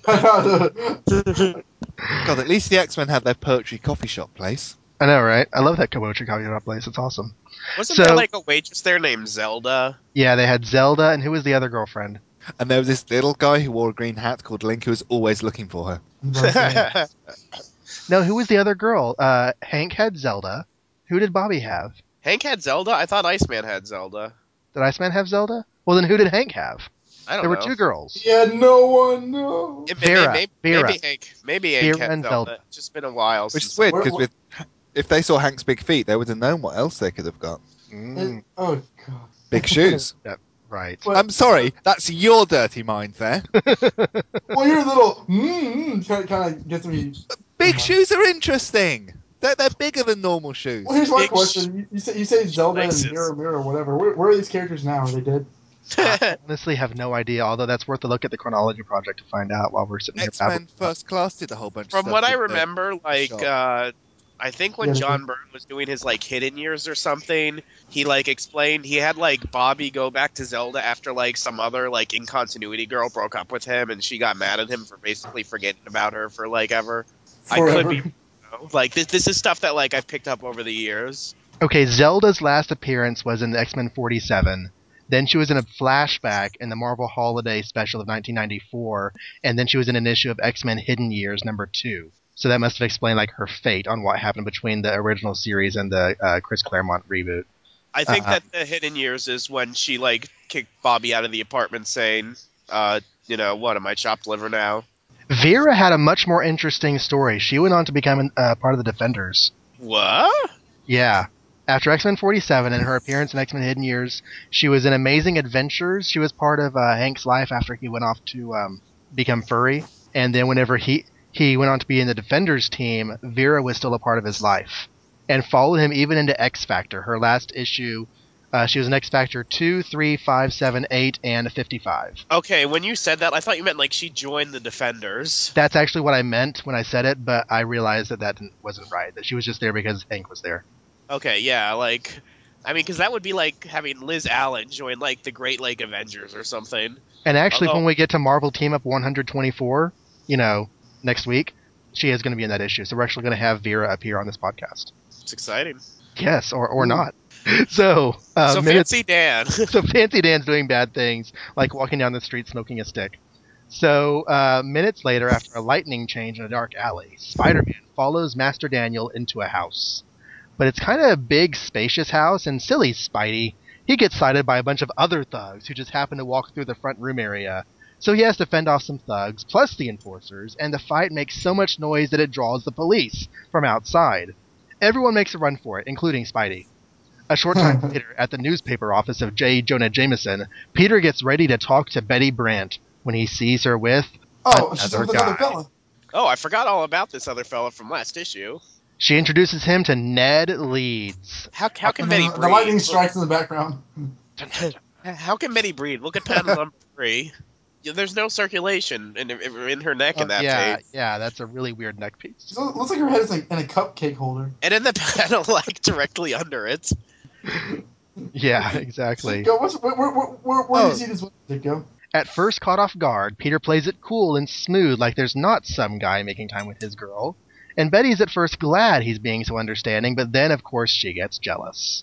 She, Betty's the only woman that could get jealous over the fact that she's dating someone else. I wonder, can he have found someone else? Because Betty Brant not being jealous at every opportunity was weird. Okay, Betty, like, she's like, oh no, have I driven Peter into the arms of another woman by, like, ignoring his phone calls and dating other men? She really did everything in her power to give him the cold shoulder after the whole fan club thing. She has no right. For some reason, my, my, my, my bitchy ways have drawn away Peter away from, out of my arms. I don't understand If what's happened. If I would have thought that that ignoring him, not answering his phone calls, running away from him in the street, and telling him that we were through, and dating other men would make him act aloof, I, I never would have done it. It's less than no right. She actually owes Peter now. But oh well. Um, Betty's just a whore. she'll pay him back in a oh, few issues. dude, dude, you, you, th- th- you ain't seen nothing yet. Do you know all about Yeah. Betty Brant in the '80s? Uh, I've read it. I've, I've, the details escape me, but she is a whore.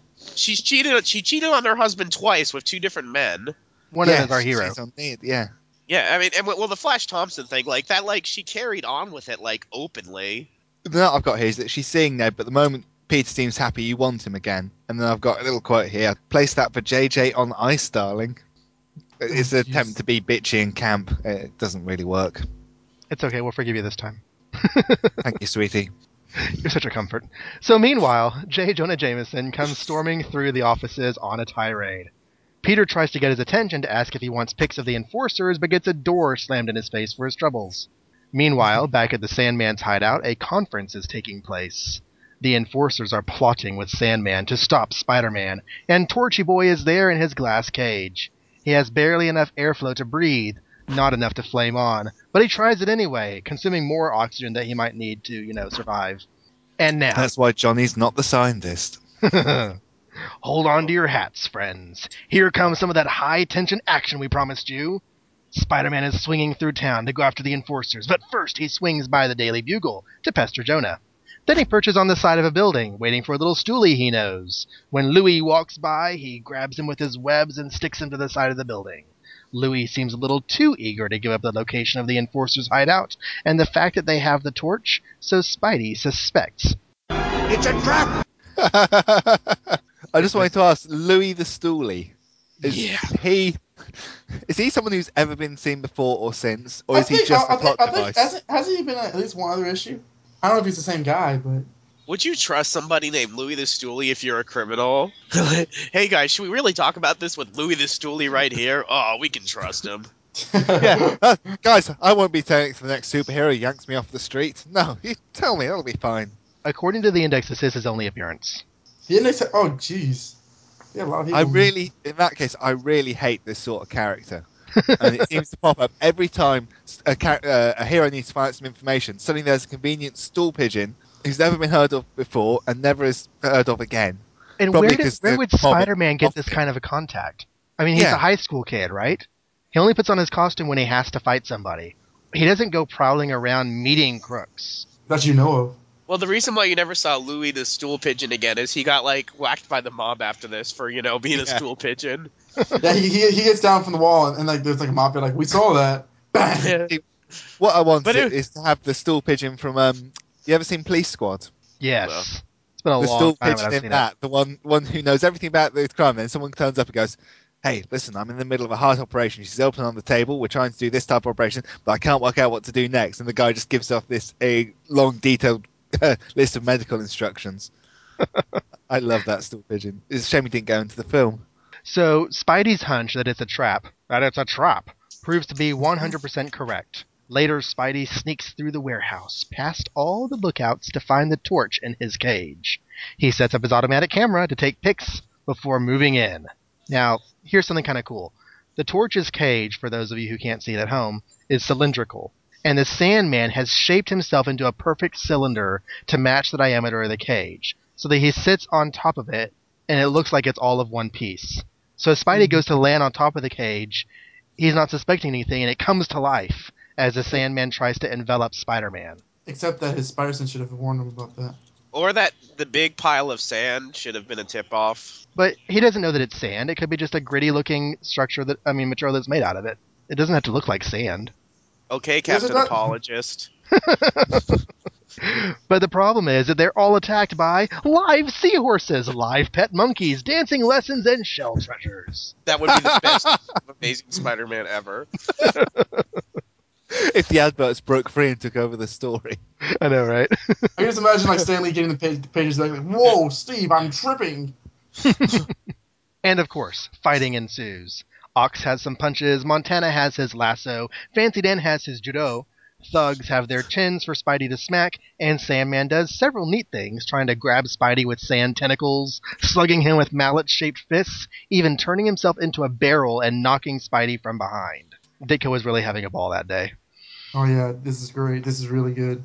At one point, to dodge an attack, Spidey tucks and rolls, and then keeps rolling right into the glass cage, breaking the human torch free. So, with access to real air, the torch is able to flame on, and together they knock everyone out but the Sandman. Right. So I love how one of the thugs has like a fire extinguisher that he sprays at the torch. Spidey it's like a Ghostbusters uh, get up thing that he has Yeah. going on there. Um, Spidey breaking through the glass tube. That's some pretty sharp edges there. You Um, think, should right? he be unconscious on the floor, bleeding out from having severed an artery? I mean, Um, the one in his That- thigh at least. That's what really happened. The rest of this issue is just his morphine-induced fantasy. That's the next forty years worth of comics. We you don't see, the end of you the don't- final you don't see chapter. the, the red bird come and uh, heal him, and Okay. he's able to keep fighting. So Sandy's running, and Spidey tries to snag him with his web, but the torch flies right in the path. They die, they fly all around each other, and manage to get so completely tangled in webs they can't move, and the torch has to burn it all off. But after that bit of silliness, turns out that the Sandman is too tired to escape the police. He's just worn himself plumb tuckered out with his shape shifting and allows himself to be captured. So hmm. Sandman tired. Sandman sleep. so Spider-Man takes off. I'm glad that no, none of the cops like made a joke like, "Huh, I guess the Sandman got visited by the Sandman." Hey! yeah. The next day, at Jameson's office, Peter gets Jameson to buy his photo record of the fight between Spider-Man and the Enforcers. He asks Betty out to celebrate, but she's going out with Ned, so they decide to get together the next day. But that afternoon, as Peter leaves school, a skinny little man in purple. What is it with bad guys in purple today, anyway? Trails Peter to his house and stays outside until the lights go out. He calls in a report to a shadowy figure who thinks, I've got to know for certain. And then, when I'm sure, I'll act. What's this? Enduring menace is about to enter the life of Peter Parker. Be prepared for the unexpected as surprise follows surprise in our next shock filled issue of the magazine that has become one of America's favorite reading habits The Amazing Spider Man. That was a really that was a really good Bertolini impression, John. it caught me off guard. Okay, spoiler alert: the shadowy figure is Hugh Hefner. Look at that bathrobe. I don't know. It, actually, it kind of oh. like looks like a Osborne. Just- I thought it was Stan Lee from Iron Man. I am fully convinced that he didn't know who it was going to be because the first thing he does in the next issue is totally right off that subplot. Sam, Sam was like, like sitting there for like three hours, and, and after like after almost hour four, he's like, okay, just they don't do anything. Other than the Ox, who goes off into some Daredevil stories, we will not be seeing the Enforcers until 1975. Josh, it said Wow. before that no one does these guys like Ditko. Well, it looks like no one did them, period, for over a decade. And it's Marvel Team Up number 39 that we're waiting for. I love in page seventeen where the Ox, the, the strongest member, you know, Spider Man just catches his punch and socks him in the gut. And like, sit down. I, I, I I'm it was like pretty imagining like a VH1 like behind the music thing on the Enforcers talking about why they broke up for ten years. like cocaine and women like you know brought them apart, and Ox's solo career over in Daredevil made him a prima donna. Fancy Dan never paid his chef for the pizza. well, you know, Fancy Dan was you know taking all the groupies, you know, with his rope and That was Montana. oh So we do have a first appearance um, in this issue, besides the guy in purple, which we're going to talk about more next issue.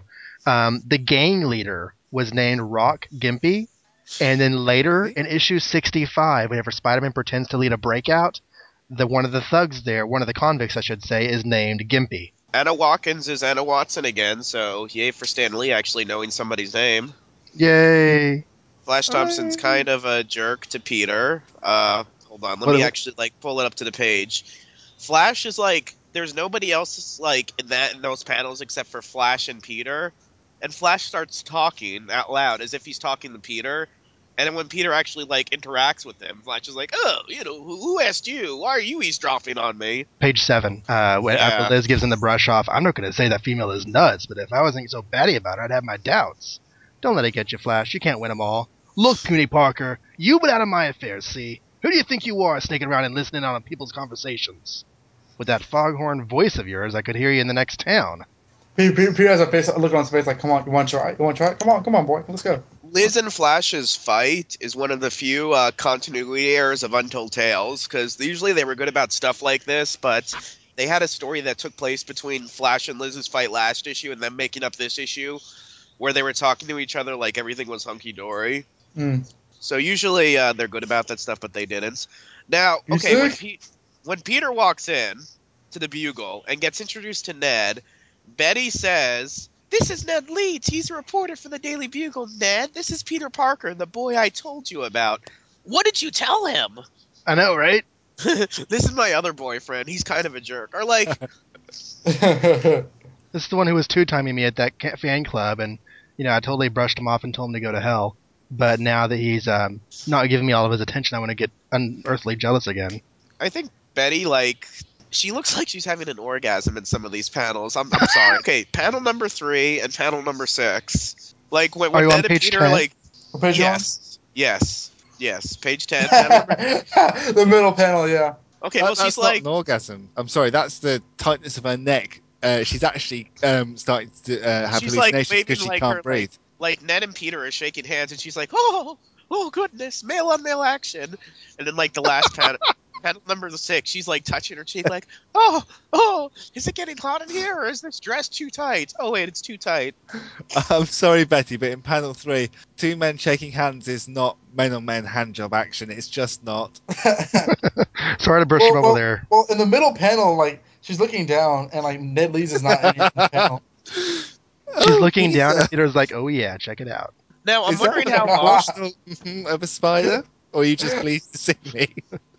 I'm wondering how long Ned Leeds has been at the Daily Bugle, because like it's played off that this is him and Peter's first meeting, and now not that it's a big metropolitan paper, so like it's possible that a random reporter and a random freelancer would not meet for months. Just uh, It sense. just something that I've kind of wondered.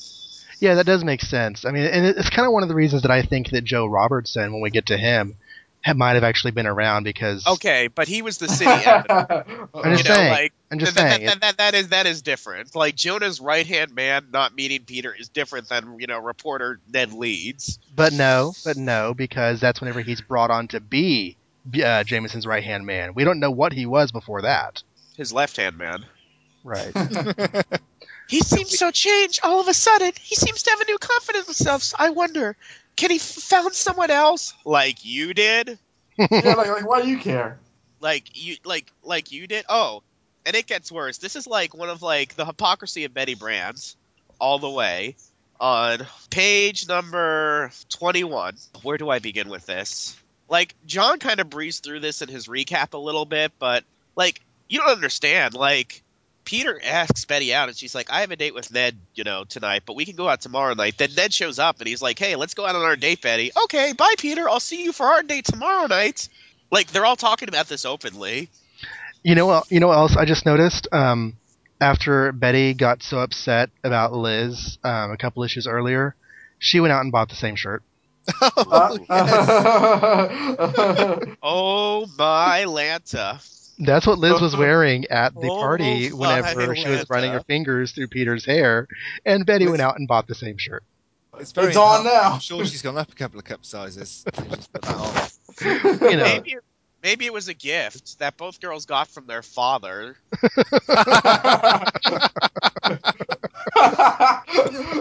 I, love, I love this guy is a mysterious father. That's such a mess up. But this is like I- so hypocritical. Peter is not allowed to even like let Liz Allan, you know, like take a tick out of his hair. But Betty is openly discussing with both men in the same room. Okay, I'll have you tonight and I'll have you tomorrow night. Yeah, this is fine. I just don't know if that, if like teen culture was different in the mid '60s. If if if this would have flown, if it was okay to have casual dates with people and talk about it all in the same room. I just There was Even if girl- it was, it's a double standard. I He can't- wasn't There's a girl I to, was going like- out with who was like uh, with some other guy, and then like, like getting on me if a girl even talked to me. You're right about the double standard part. What, no matter if it's you know 1964 or 1864. Uh, Peter cannot be like you know in the same school as Liz Allan, you know, without like Betty like saying, "Oh, you you're a cheater." But you, You know, a dog. she, You a dog. she, she she's allowed to do this. Like, ugh. if I didn't love this character so much, I would really hate her. like just and- like and I- Flash was saying I- about Liz. I, really wonder what Ned is thinking through all of this. He just wants I some of that. that's, that's a plan. He just probably thinking. He's probably thinking nothing. He just wants some of that peace. Ned is being played right here to make Peter jealous. He's being used as a tool, and as a tool, he's being used as a tool. Okay, um, I have I have something in my notes where they talk about something that happened last month, and I said I don't think it's been a month. I'm trying to remember where that is because I wrote these notes like weeks ago. You don't think he was out of the costume for a month? There's they talk about something that happened like last issue or during the fan club meet. Oh yeah, here it is. Oh yeah, yeah. Yeah, the Sandman. He says after the hard time the Sandman gave me last month. I don't think it's been a month since issue uh, 18. I I have a hard time believing that too, unless like the events of issue 18 spanned a month. But I don't. I I didn't get I that could feeling when I was I, I I could see that happening with Aunt May recovering and stuff. Yes. Like once he becomes Spidey at the end of that issue. I feel like you know this is the next day. Yeah.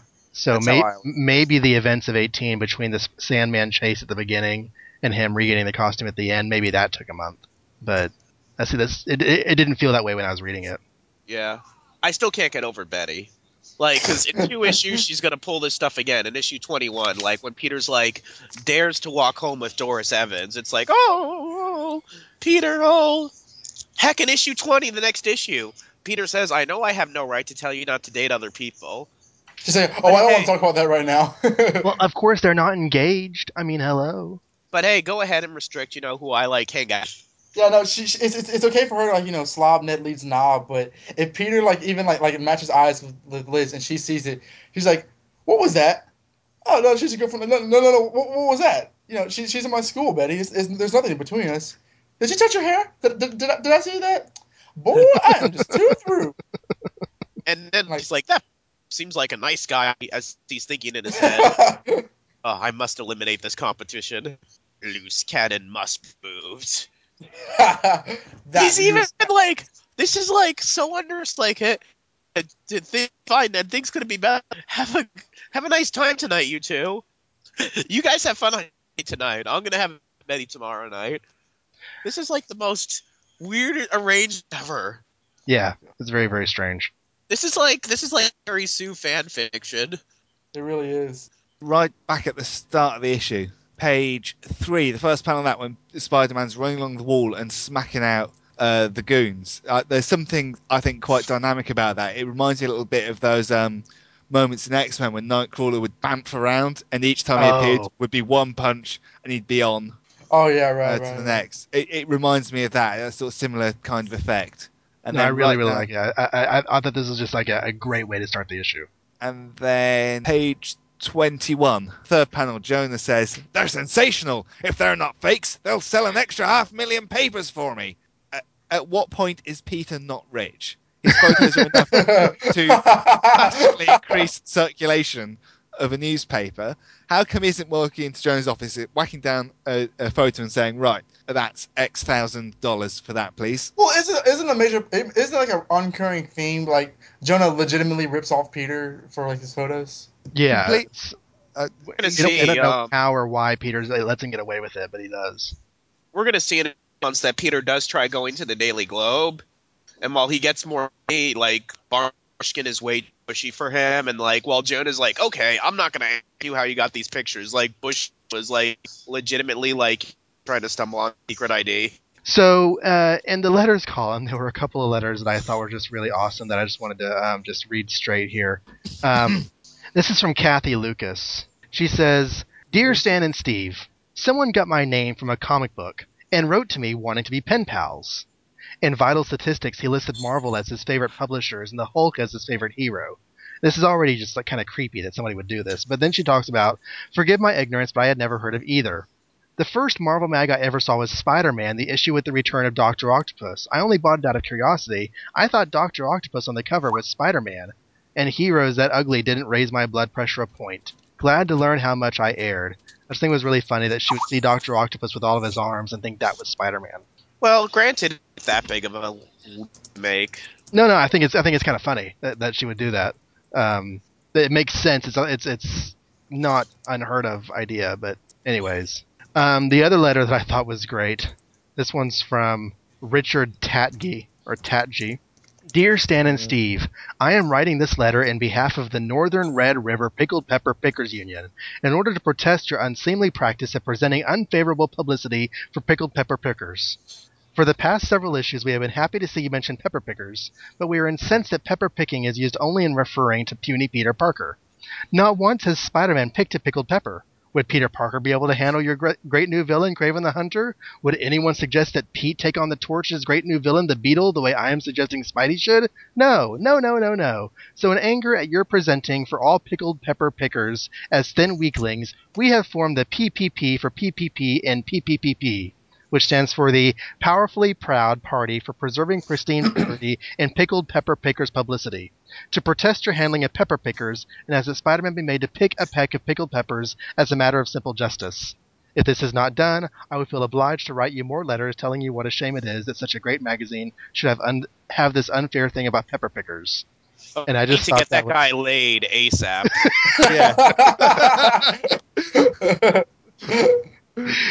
He's probably just reenacting American Pie with pickled peppers. Right. And the response was, No, don't do it, Dick. We give up. We're not quite sure what it is you want us to do, but you have our unconditional surrender anyway.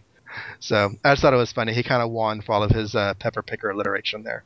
And the special announcements section has metamorphosed into the full fledged Mighty Marvel checklist, which will become a staple of the line for decades, listing out all the books that were due to be on sale that month. Also, there is the first real announcement of the Merry Marvel Marching Society. And just for you folks at home, here's the theme song. A little walk a little prouder. be an innovator. Laugh a little louder. Go forever greater. We can show you how to. And when will you be then? You belong, you belong, you belong, you belong to the Merry Marvel Marching Society. March along, march along, march along to the song of the Merry Marvel Marching Society. If you growl, if you groan, with the dour, sour outlook, if you howl, if you moan, you can lose your sour sauerkraut, but keeping trim and in step with the vim and the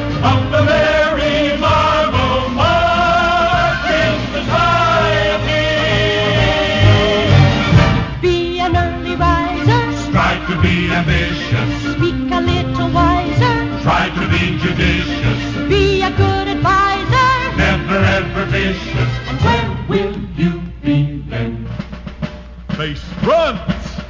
Lift your head. You're on the winning team. You belong, you belong, you belong, you belong to the Merry Marvel Marching Society. March along, march along, march along to the song of the Merry Marvel Marching Society.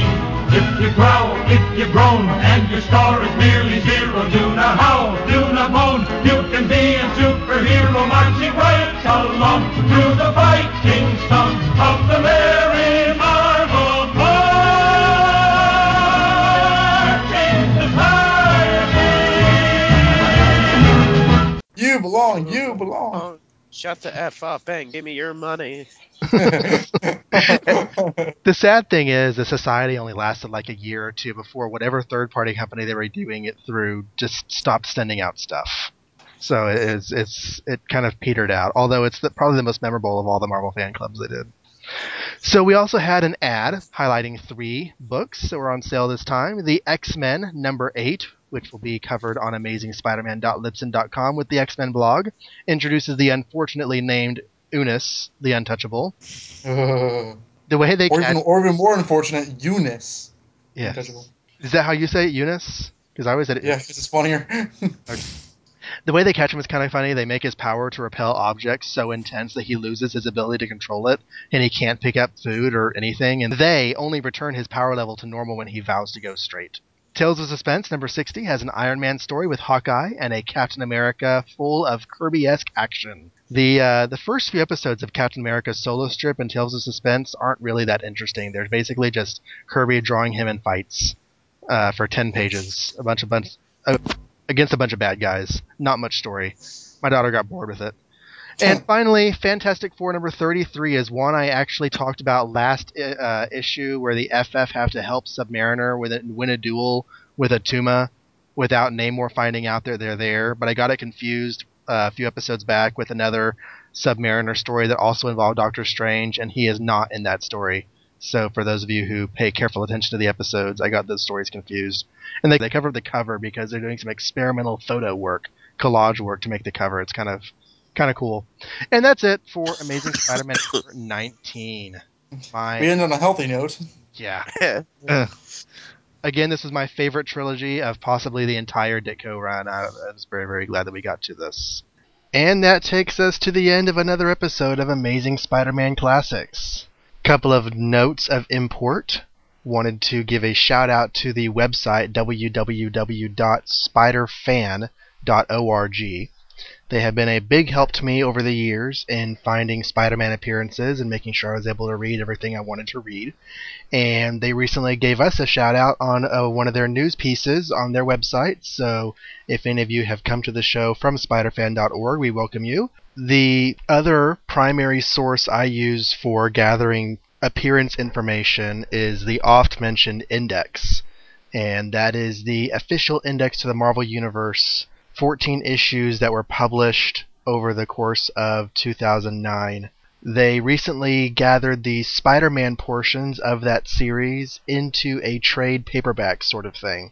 So I have that with me whenever I'm doing the show for easy reference to look up things like Louis the Stoolie and such other characters. If you would like to contact the show, we do read emails on the air, although we didn't have any this episode.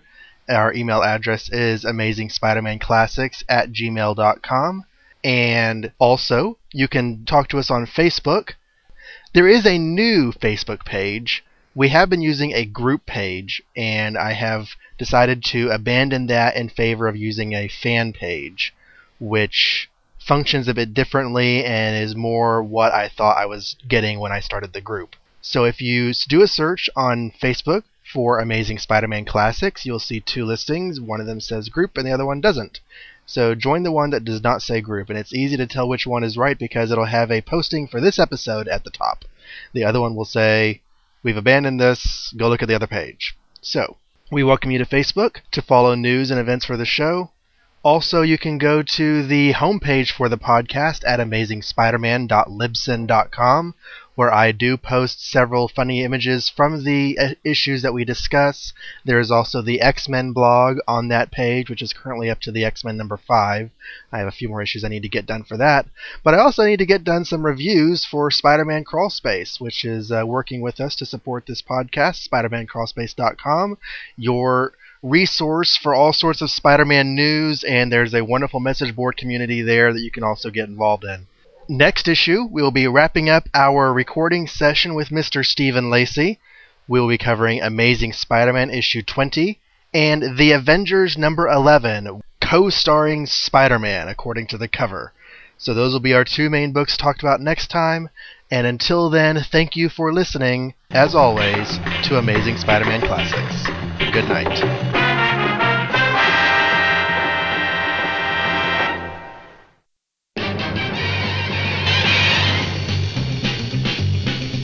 Spider-Man, Spider-Man does whatever a spider can.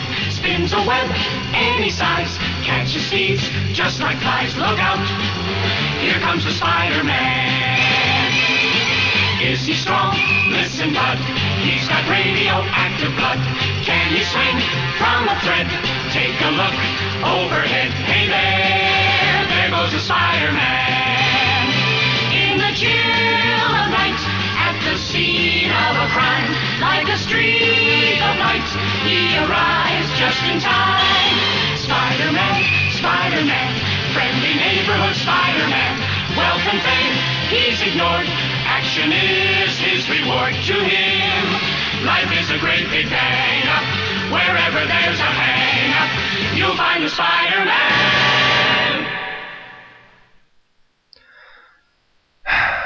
What can I say? We were recording late again, and then I mentioned Star Trek.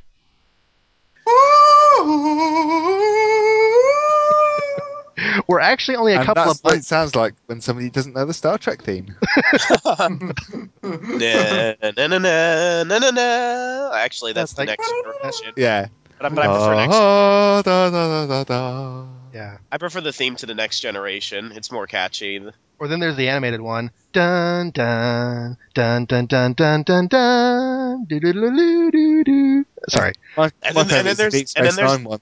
Deep Space Nine. Yeah. And then there's the Gilligan's Island theme. Which has nothing to do with anything. and there's the Brady Bunch theme. Uh, So- Hill Yeah, yeah. This, this this is a blooper right here. All John has to do is mention that like Star Trek is going to appear in two years, and we're like doing theme songs like we're at a karaoke bar. we, we could have the ER theme song from the late years where it's like boom ba ba do ba da ba. Or the uh, the closing Avatar theme when it's just like the drums to the Last Airbender. Or the Never- Dexter. Or the Dexter. Oh, I was about to say the theme. Avatar also had the Leona Lewis song. Yeah. then there's dun dun dun dun dun dun dun dun dun dun dun dun. It's a Ren and Stimpy theme. Yeah. Oh, yeah. I, I just got that. And then there's do do do do do do do do do do. Or, or, or there's the end th- the end theme of Dexter's Lab. Enter at your own peril, past the boarded door where impossible things may happen that the world never seen before. It's Dexter's laboratory. I was hoping somebody would get that. Or you've got um du- du- ba- da- da, do dee do do do do do do do do. Oh, yeah, Dee-doo. DuckTales. Okay. Yeah, the best theme song ever. Add in those Ducktales. that's that, that's on is- my iPhone. There's nothing greater than the DuckTales theme song. Oh, we I dare you. spin. Oh, I, we I, yeah. I quite like the, the Chip oh, and oh, oh, oh, oh, oh, oh, oh. Oh, Chip and Dale is great as well, yeah. Chip and Dale, when they're Rescue Rangers. Sometimes some Some crimes. Crimes go slipping through the cracks. This is really sad. This is, this is like bridging like international like, shoes. borders. Go Gummy picking up the slack. There's no case and too big, no No case too small. If you need help, just go to Tail. They're cross dressing and like turning their backs to each other. Yeah. All the Disney shows had like someone cross dressing with like because they did that in the TaleSpin theme too. There's like this whole thing where he's like cross dressing and dancing. It usually involves them like infiltrating a villain's lair in a nightclub and they have to like dress as a hula dancer or something. This is a hell of a blooper. It- even the films have that. Come on. Um, Timon and Pumbaa in The Lion King. Yeah. Oh God! I never watched a cartoon. I never watched a Spin it, let's begin it. When you win it, win it, win it. You can win it in a minute if you spin it. Spin it. TaleSpin. awesome, awesome. No, the best open. The, one of my favorite like dialogue openings is ah, after ten thousand years, I'm free. It's time to conquer, Conquer Earth. the escapes. Well, if you're talking about dialogue openings, surely you've got to go with G-Brain. What are we gonna do tonight? Same. Same thing we do every night. Try to take over the world. The pinky and the brain. The pinky and the Pinky and the brain. Brain. One is a genius, the other's The other's insane. They want to laboratory the world. The But genius. something else. Sliced. They're dinky. They're pinky. Pinky. Pinky The and pinky and the brain, brain, brain, brain. Did you ever see they tried to update that and add Elmyra? Oh, that sucked. They like had a season where Elmyra adopts them and like they changed the theme. And they're like the sit- Why? and the Why opening touch- is the, you, you YouTube it. The situation's changed for Pinky and the Brain. No laboratory, alone in a rain. Wow. And like it goes into like this whole exposition thing about Elmyra adopting them. That, that sounds like a spin-off explanation theme song, you know. Actually, yeah, they it, moved it, over here. it's a spin off. Yeah, They moved to a whole new town. Whole new friends, whole new problems, whole new uh, adventures, and it lasts for one season. And whole new jobs after it gets cancelled after eight weeks. Do do do do do do do do do do do do do do. so speaking of Spider-Man, Hooray! And it all goes. All you had to do was say that Star Trek is going to premiere in two years. You, you, by the way, you have to like you have to keep that in in its entirety. That's like the Star Wars pants of like this month. Yeah, no, it really is. well, You know the best thing at all of all? In five hours and twenty three minutes, my alarm goes off. Wow. Oh Okay. my! I'm so not sleeping tonight.